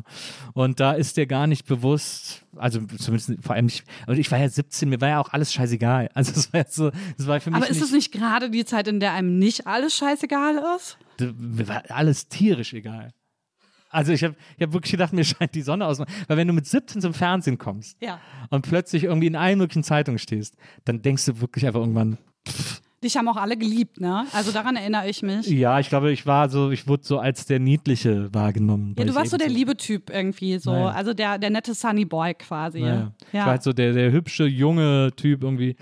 Und alle haben sich natürlich auch so wahnsinnig verantwortlich für mich gefühlt. Also gerade im Sender waren natürlich alle Leute irgendwie Mitte 20, 30 aufwärts und so. Ah, stimmt, du warst ja auch minderjährig, ne? Du Genau. musstest ja Ich da auch minderjährig, jemanden äh, haben. Genau, ich war ein Jahr lang noch minderjährig und die haben sich alle tierisch verantwortlich für mich gefühlt. Irgendwann hat mein Bruder sogar da gearbeitet. Also dann war er Als? sogar Familie als Redakteur bei Stefan Raab. Und äh, dann war, war quasi Und dann war irgendwann meine Mutter da, Nee, nee. Die, die war dann auch Redakteurin und mein Vater war Kameramann. Nee, ich weiß noch, ich bin einmal eingeladen worden in eine Sendung im WDR äh, vom Biolek. Biolek war mein Nachbar in Köln, der hat bei mir gegenüber gewohnt. wirklich? Naja. Und der hat mich mal in so eine Sendung eingeladen. Ähm, da hat er gesagt, ja, wir machen so eine, wir machen so eine Biolek Sommershow und da lade ich nochmal so die besten Gäste des Jahres ein und da will ich dich auch Und dabei haben. du bist so, dabei. Ja, ich gesagt, klar, Alfred, ich komme und so. Und dann, Alfred, so, ja, so. mein ja. Nachbarn tut sich natürlich. Ja. Und äh, dann bin ich dahin und äh, äh, Biolek war damals Professor an der KHM, an der Kunsthochschule für Medien in Köln und hat immer so Klassen beigebracht, wie Fernsehen geht. Okay. Äh, so, äh, und äh, ein, das, das war immer so projektbezogene Arbeit. Es lief immer darauf hinaus, dass diese Klassen eine komplette Fernsehsendung konzipiert haben und dann auch realisiert haben, weil ja der WDR quasi direkt nebenan Ja, ja, war und man voll, da ja. Studios und Infrastruktur hatte und so. Ja. Und Biolek war quasi immer so der, der Kopf davon. Und dann war es so, dass äh, die Klasse, die Biolek hatte, äh, hat eine Sendung gemacht, konzipiert, die hieß Farbfernsehen. Das, da war die Idee, dass jede Sendung was anderes ist und man nie weiß was.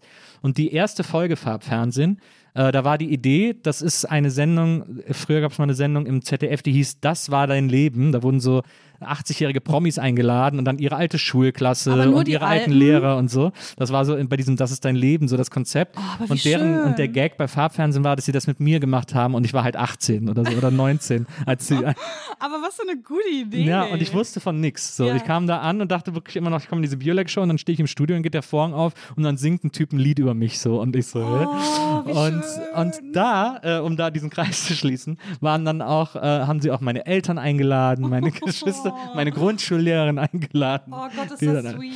Das war sehr, sehr lustig. Und, dann waren immer so Leute, so Domian, äh, äh, Wolfgang Lippert, die haben immer so, äh, Domian war so als Bühnenarbeiter verkleidet, der hat dann so die Kulissen weggeschoben äh, und Wolfgang Lippert ist als der Zauberer Manu aufgetreten und hat so Zaubertricks Oh gemacht. mein und Gott, so. ist das schön. Das war oh, sehr das ist witzig. wie bei Zimmerfrei. Genau, das war auch so ein bisschen so ein Mut. Wie bei, also viele von denen, die an der Sendung mitgearbeitet haben, haben auch bei Zimmerfrei gearbeitet. Ja, das war ja immer mein großer Traum. Ne? Also ähm, Schriftstellerin war immer so, ich wollte ans äh, Deutsche Literaturinstitut nach Leipzig. Ich wollte einmal bei Zimmerfrei eingeladen werden und einmal eine Reportage bei, ähm, bei der Dummy schreiben. Und ich habe nichts davon geschafft.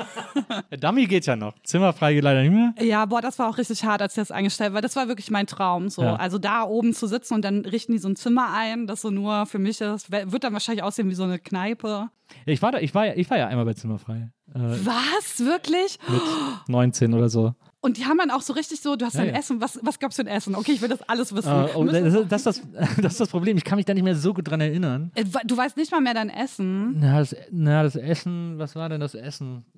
Ich, das weiß ich wirklich nicht mehr. Das Essen weiß ich weiß noch, dass sie bei meinem Zimmer oben den ganzen Boden voll Comics gemacht haben und so. Ja, okay, das passt Weil, ja auch. äh, weil lustigerweise ja eine der Redakteurinnen von Zimmer frei zu diesem äh, Team von Farbfernsehen gehört hat. Und ich habe mich ja mit denen damals nach der Sendung so ein bisschen angefreundet. Wir haben so oft alle zusammen Geil, ey, dieser abgehangen. Fernsehklüngel. Deswegen waren die dann irgendwie auch bei mir und dann wusste die, wie es bei mir aussieht, hat nur versucht, so, das da so ein bisschen nachzuempfinden. Äh, ich weiß auch, dass ich als ein Spiel, äh, weil sie wussten, dass ich irgendwann mal Regie studieren will oder Regie lernen will, äh, musste ich so einen Kurzfilm inszenieren mit Götz Oh Gott, und wie furchtbar. äh, äh, ja. Christine, genau, Christine. Ja, Und bei mir kam, glaube ich, Annemie Hülschrath, wenn mich nicht alles täuscht. Das war auch immer wichtig. die kenne ich, glaube ich, nicht. die, die Putzfrau sozusagen. Es gab doch immer so, entweder kamen die Puppen Ja. ähm, und dann kam diese Annemie Hülschrath, also die, äh, wie heißt die denn nochmal? Das ist doch die äh, Cordula Stratmann. Ja. Diese Komikerin, die dann da so als, als Putzfrau ankam. Die war, glaube ich, bei mir. Was äh, gesungen haben wir, äh, wenn ich mich recht entsinne, danke für diesen schönen Morgen. Ich auf der Blockflöte und Götz am Klavier. Aber es passt auch so gut zu dir. Und äh, ja, ich weiß aber nicht mehr, was sie. Wahrscheinlich werden wir Fritten und Bier gegessen haben. Äh, das hat sich damals immer so am ehesten angeboten. Ich glaube, das wäre auch ehrlich gesagt, wäre auch so mein Essen. Na. Ich glaube, Pommes. Na ja. Auf jeden Fall. ja, wegen Pommes und vegane Currywurst, glaube ich. Und ich würde, mir wäre wahnsinnig schlecht, wahrscheinlich, weil ich so aufgeregt wäre und dann dieses unglaublich fettige Essen essen müsste. Aber ich will noch eine Sache fragen, weil Ja. mich das die ganze Zeit schon immer interessiert. Ja. So, vermisst du es, so berühmt zu sein? Also es ist ja nicht so, dass du jetzt nicht mehr bekannt Nee, bist, nee. aber Das ist ja ein Riesenunterschied schon. Frage ich mich auch oft. Also frage ich mich auch immer noch. Also es gibt so, es gibt Phasen in meinem Leben, wo ich denke, so, nö, ich finde es eigentlich genial so, weil ich quasi dieses, das, was daran nervt, habe ich nicht mehr, aber immer noch genug, um so, also Benefits wäre jetzt mittlerweile auch übertrieben, aber so, um irgendwie da oft auf, auf so ein, auf eine, auf eine Gutmütigkeit mir gegenüber zu stoßen. Das gibt es irgendwie schon noch oft genug, was ja Prominente äh, öfters haben. Ja, man schmückt sich auch noch mit dir bestimmt, oder? Genau, ja, Ja. manchmal schon. Die meisten Leute merken dann, dass da nicht viel zu schmücken ist. Aber, äh, also ich äh, kenne das vom Auflegen. Ich habe ja äh, oft äh, als DJ Mhm. äh, äh, gearbeitet und da war das oft so, dass mich irgendwelche Clubs auf dem, auf dem Land, am Dorf gebucht haben, damit sie sich Wow. dann, damit sie sich dann irgendwie Viva mit aufs Plakat schreiben können, weil ja, weil sie unter, Der Viva-DJ. Genau, weil sie unter Geil, ich meinen buch Namen- dich auf jeden Fall für einen Gig in Ahaus. haben sie unter meinem Namen groß irgendwie Viva TV geschrieben und fanden das geil. Aber ich habe halt nie so den Sound aufgelegt, den die dann interessant fanden, so am Land, äh, sondern so, was ich halt cool fand und so. Und da ist das mir. Jazz. Ja, Free Jazz. Das wäre eigentlich noch geil gewesen. Nee, aber so, ich wollte immer so ein bisschen so coole Songs auflegen und so.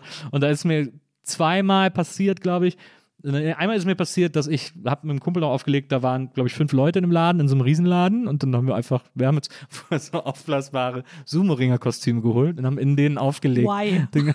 Einfach was Geiles. Ja, absolut. Okay.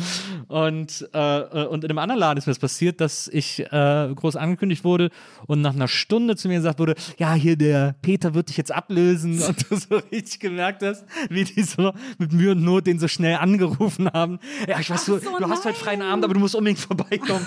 Der Burkelberg spielt nur Scheiße. Das hast du richtig DJ so. Peter, sie rufen mal nicht Lega auf.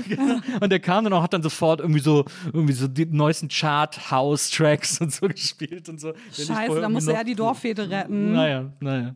Also das gab's, äh, das gab's meistens, so ist das meistens abgelaufen. Aber ich fand es trotzdem witzig, ich habe auch immer mein Geld bekommen äh, und hatte irgendwie immer meinen Spaß. Ähm, Aber so, wärst du gerne noch im Fernsehen? Ja, das ist tatsächlich etwas, was, was ich sehr vermisse. Ja. In diesem Haifischbecken. Ja. Fernsehen ist, das ist, glaube ich, schwer zu erklären, aber wenn man das so gemacht hat und so vor allem als Medium, für mich war das immer das beste Medium der Welt. Ich habe das immer geliebt. Ich bin Ja. so aufgewachsen damit, dass ich Fernsehen vergöttert habe. Dass ich einfach gesagt habe, das ist das, ich liebe dieses Medium, ich liebe, was das mit mir macht, ich liebe, was die alles machen können und so. Und deswegen ist das, also das ist immer noch ein ganz großer Traum. Was würdest du denn dann gerne für eine Sendung haben? So eine, so eine, ähm, wie heißt es nochmal? Ähm, Jo Schück hat mir das letztens erklärt. Wie heißt es nochmal?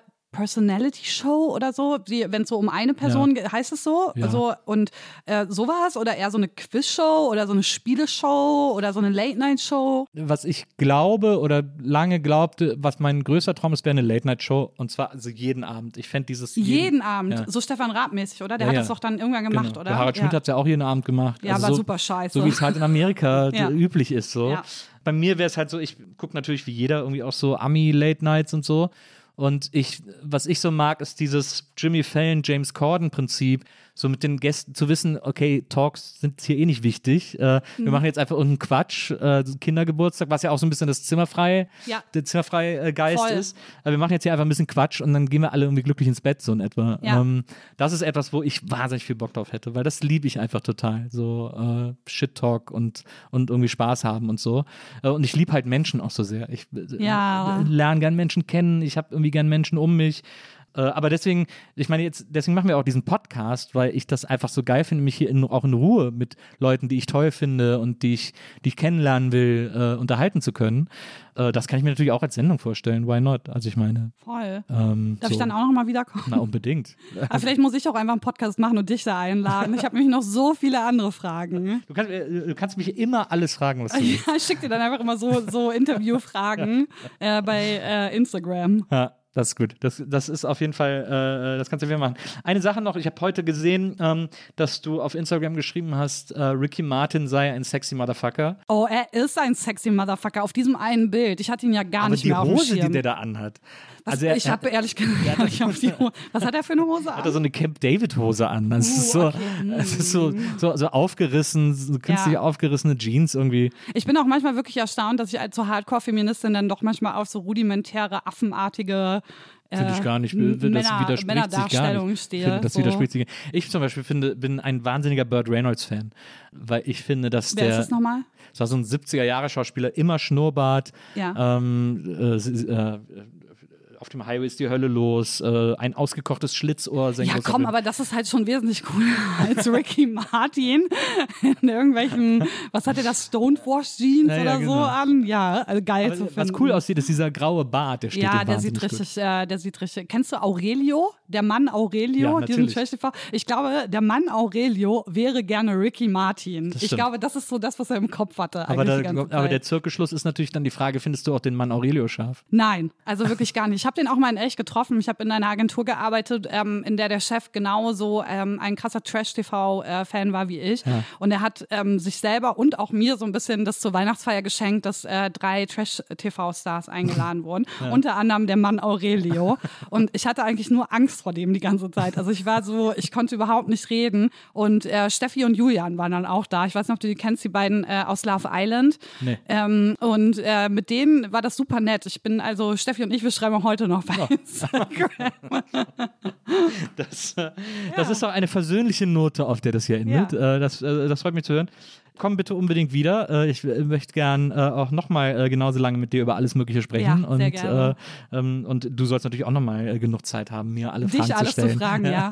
Wir machen einfach so, eine, ähm, so einen Podcast, ähm, wo ich dich interviewe einfach. Also wir machen einfach so dir. ein Ping-Pong jetzt immer. Ja. Äh, das ist, äh, das finde ich eine coole Idee. Ich hoffe, dass wir bald mal irgendwie einen Schnaps im Magendoktor trinken. Ja. Und äh, Meine Therapeutin würde jetzt sagen, ich hoffe nicht, aber einfach nicht äh, deinetwegen, sondern weil ähm, sie immer hofft, dass ich nicht mehr so viel Magendoktor bin. na, verstehe. Ja. Aber es ist doch ein Arzt. Ja, ist doch ein Doktor. Meinst du, die Leute sagen auch, ich gehe zum Doktor? Ja, ne? Wenn die zum Magendoktor gehen. Wenn die Nein. zu Hause, wenn die Frau sagt, wo gehst du denn schon wieder hin? Oh, ich gehe zum Doktor. nee, also, weil, also vielleicht so, Ja. aber nicht Leute, mit denen ich was zu tun habe. Ja, nee, das, ja, Nee, wahrscheinlich. da sagt man zum Magi. Ah, ja. das Ja. ist natürlich auch viel niedlicher. Vielen, vielen Dank, äh, liebe Katrin, dass Ja, du da gewesen danke. bist. Äh, vielen Dank, Lisa, für die Aufnahme heute. Ja, Wir hören uns nächstes Mal wieder hier bei der Nils Bokeberg Erfahrung. Bis dahin, macht's gut. Tschüss. tschüss.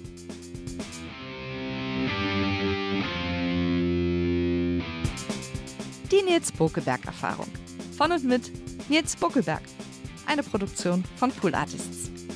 Team Wenzel Burmeier, Lisa Hertwig, Maria Lorenz Bokeberg, Frieda Morische und natürlich Nils Bokeberg.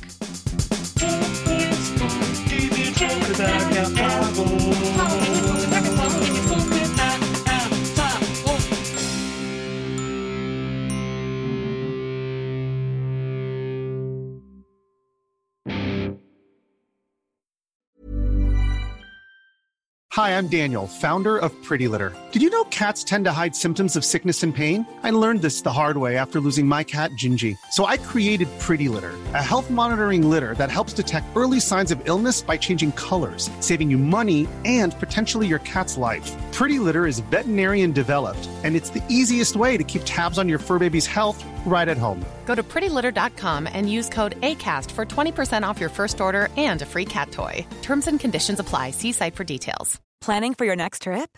Elevate your travel style with Quince. Quince has all the jet setting essentials you'll want for your next getaway, like European linen, premium luggage options, buttery soft Italian leather bags, and so much more. And is all priced at 50 to 80% less than similar brands. Plus, Quince only works with factories that use safe and ethical manufacturing practices. Pack your bags with high-quality essentials you'll be wearing for vacations to come with Quince. Go to quince.com slash pack for free shipping and 365-day returns.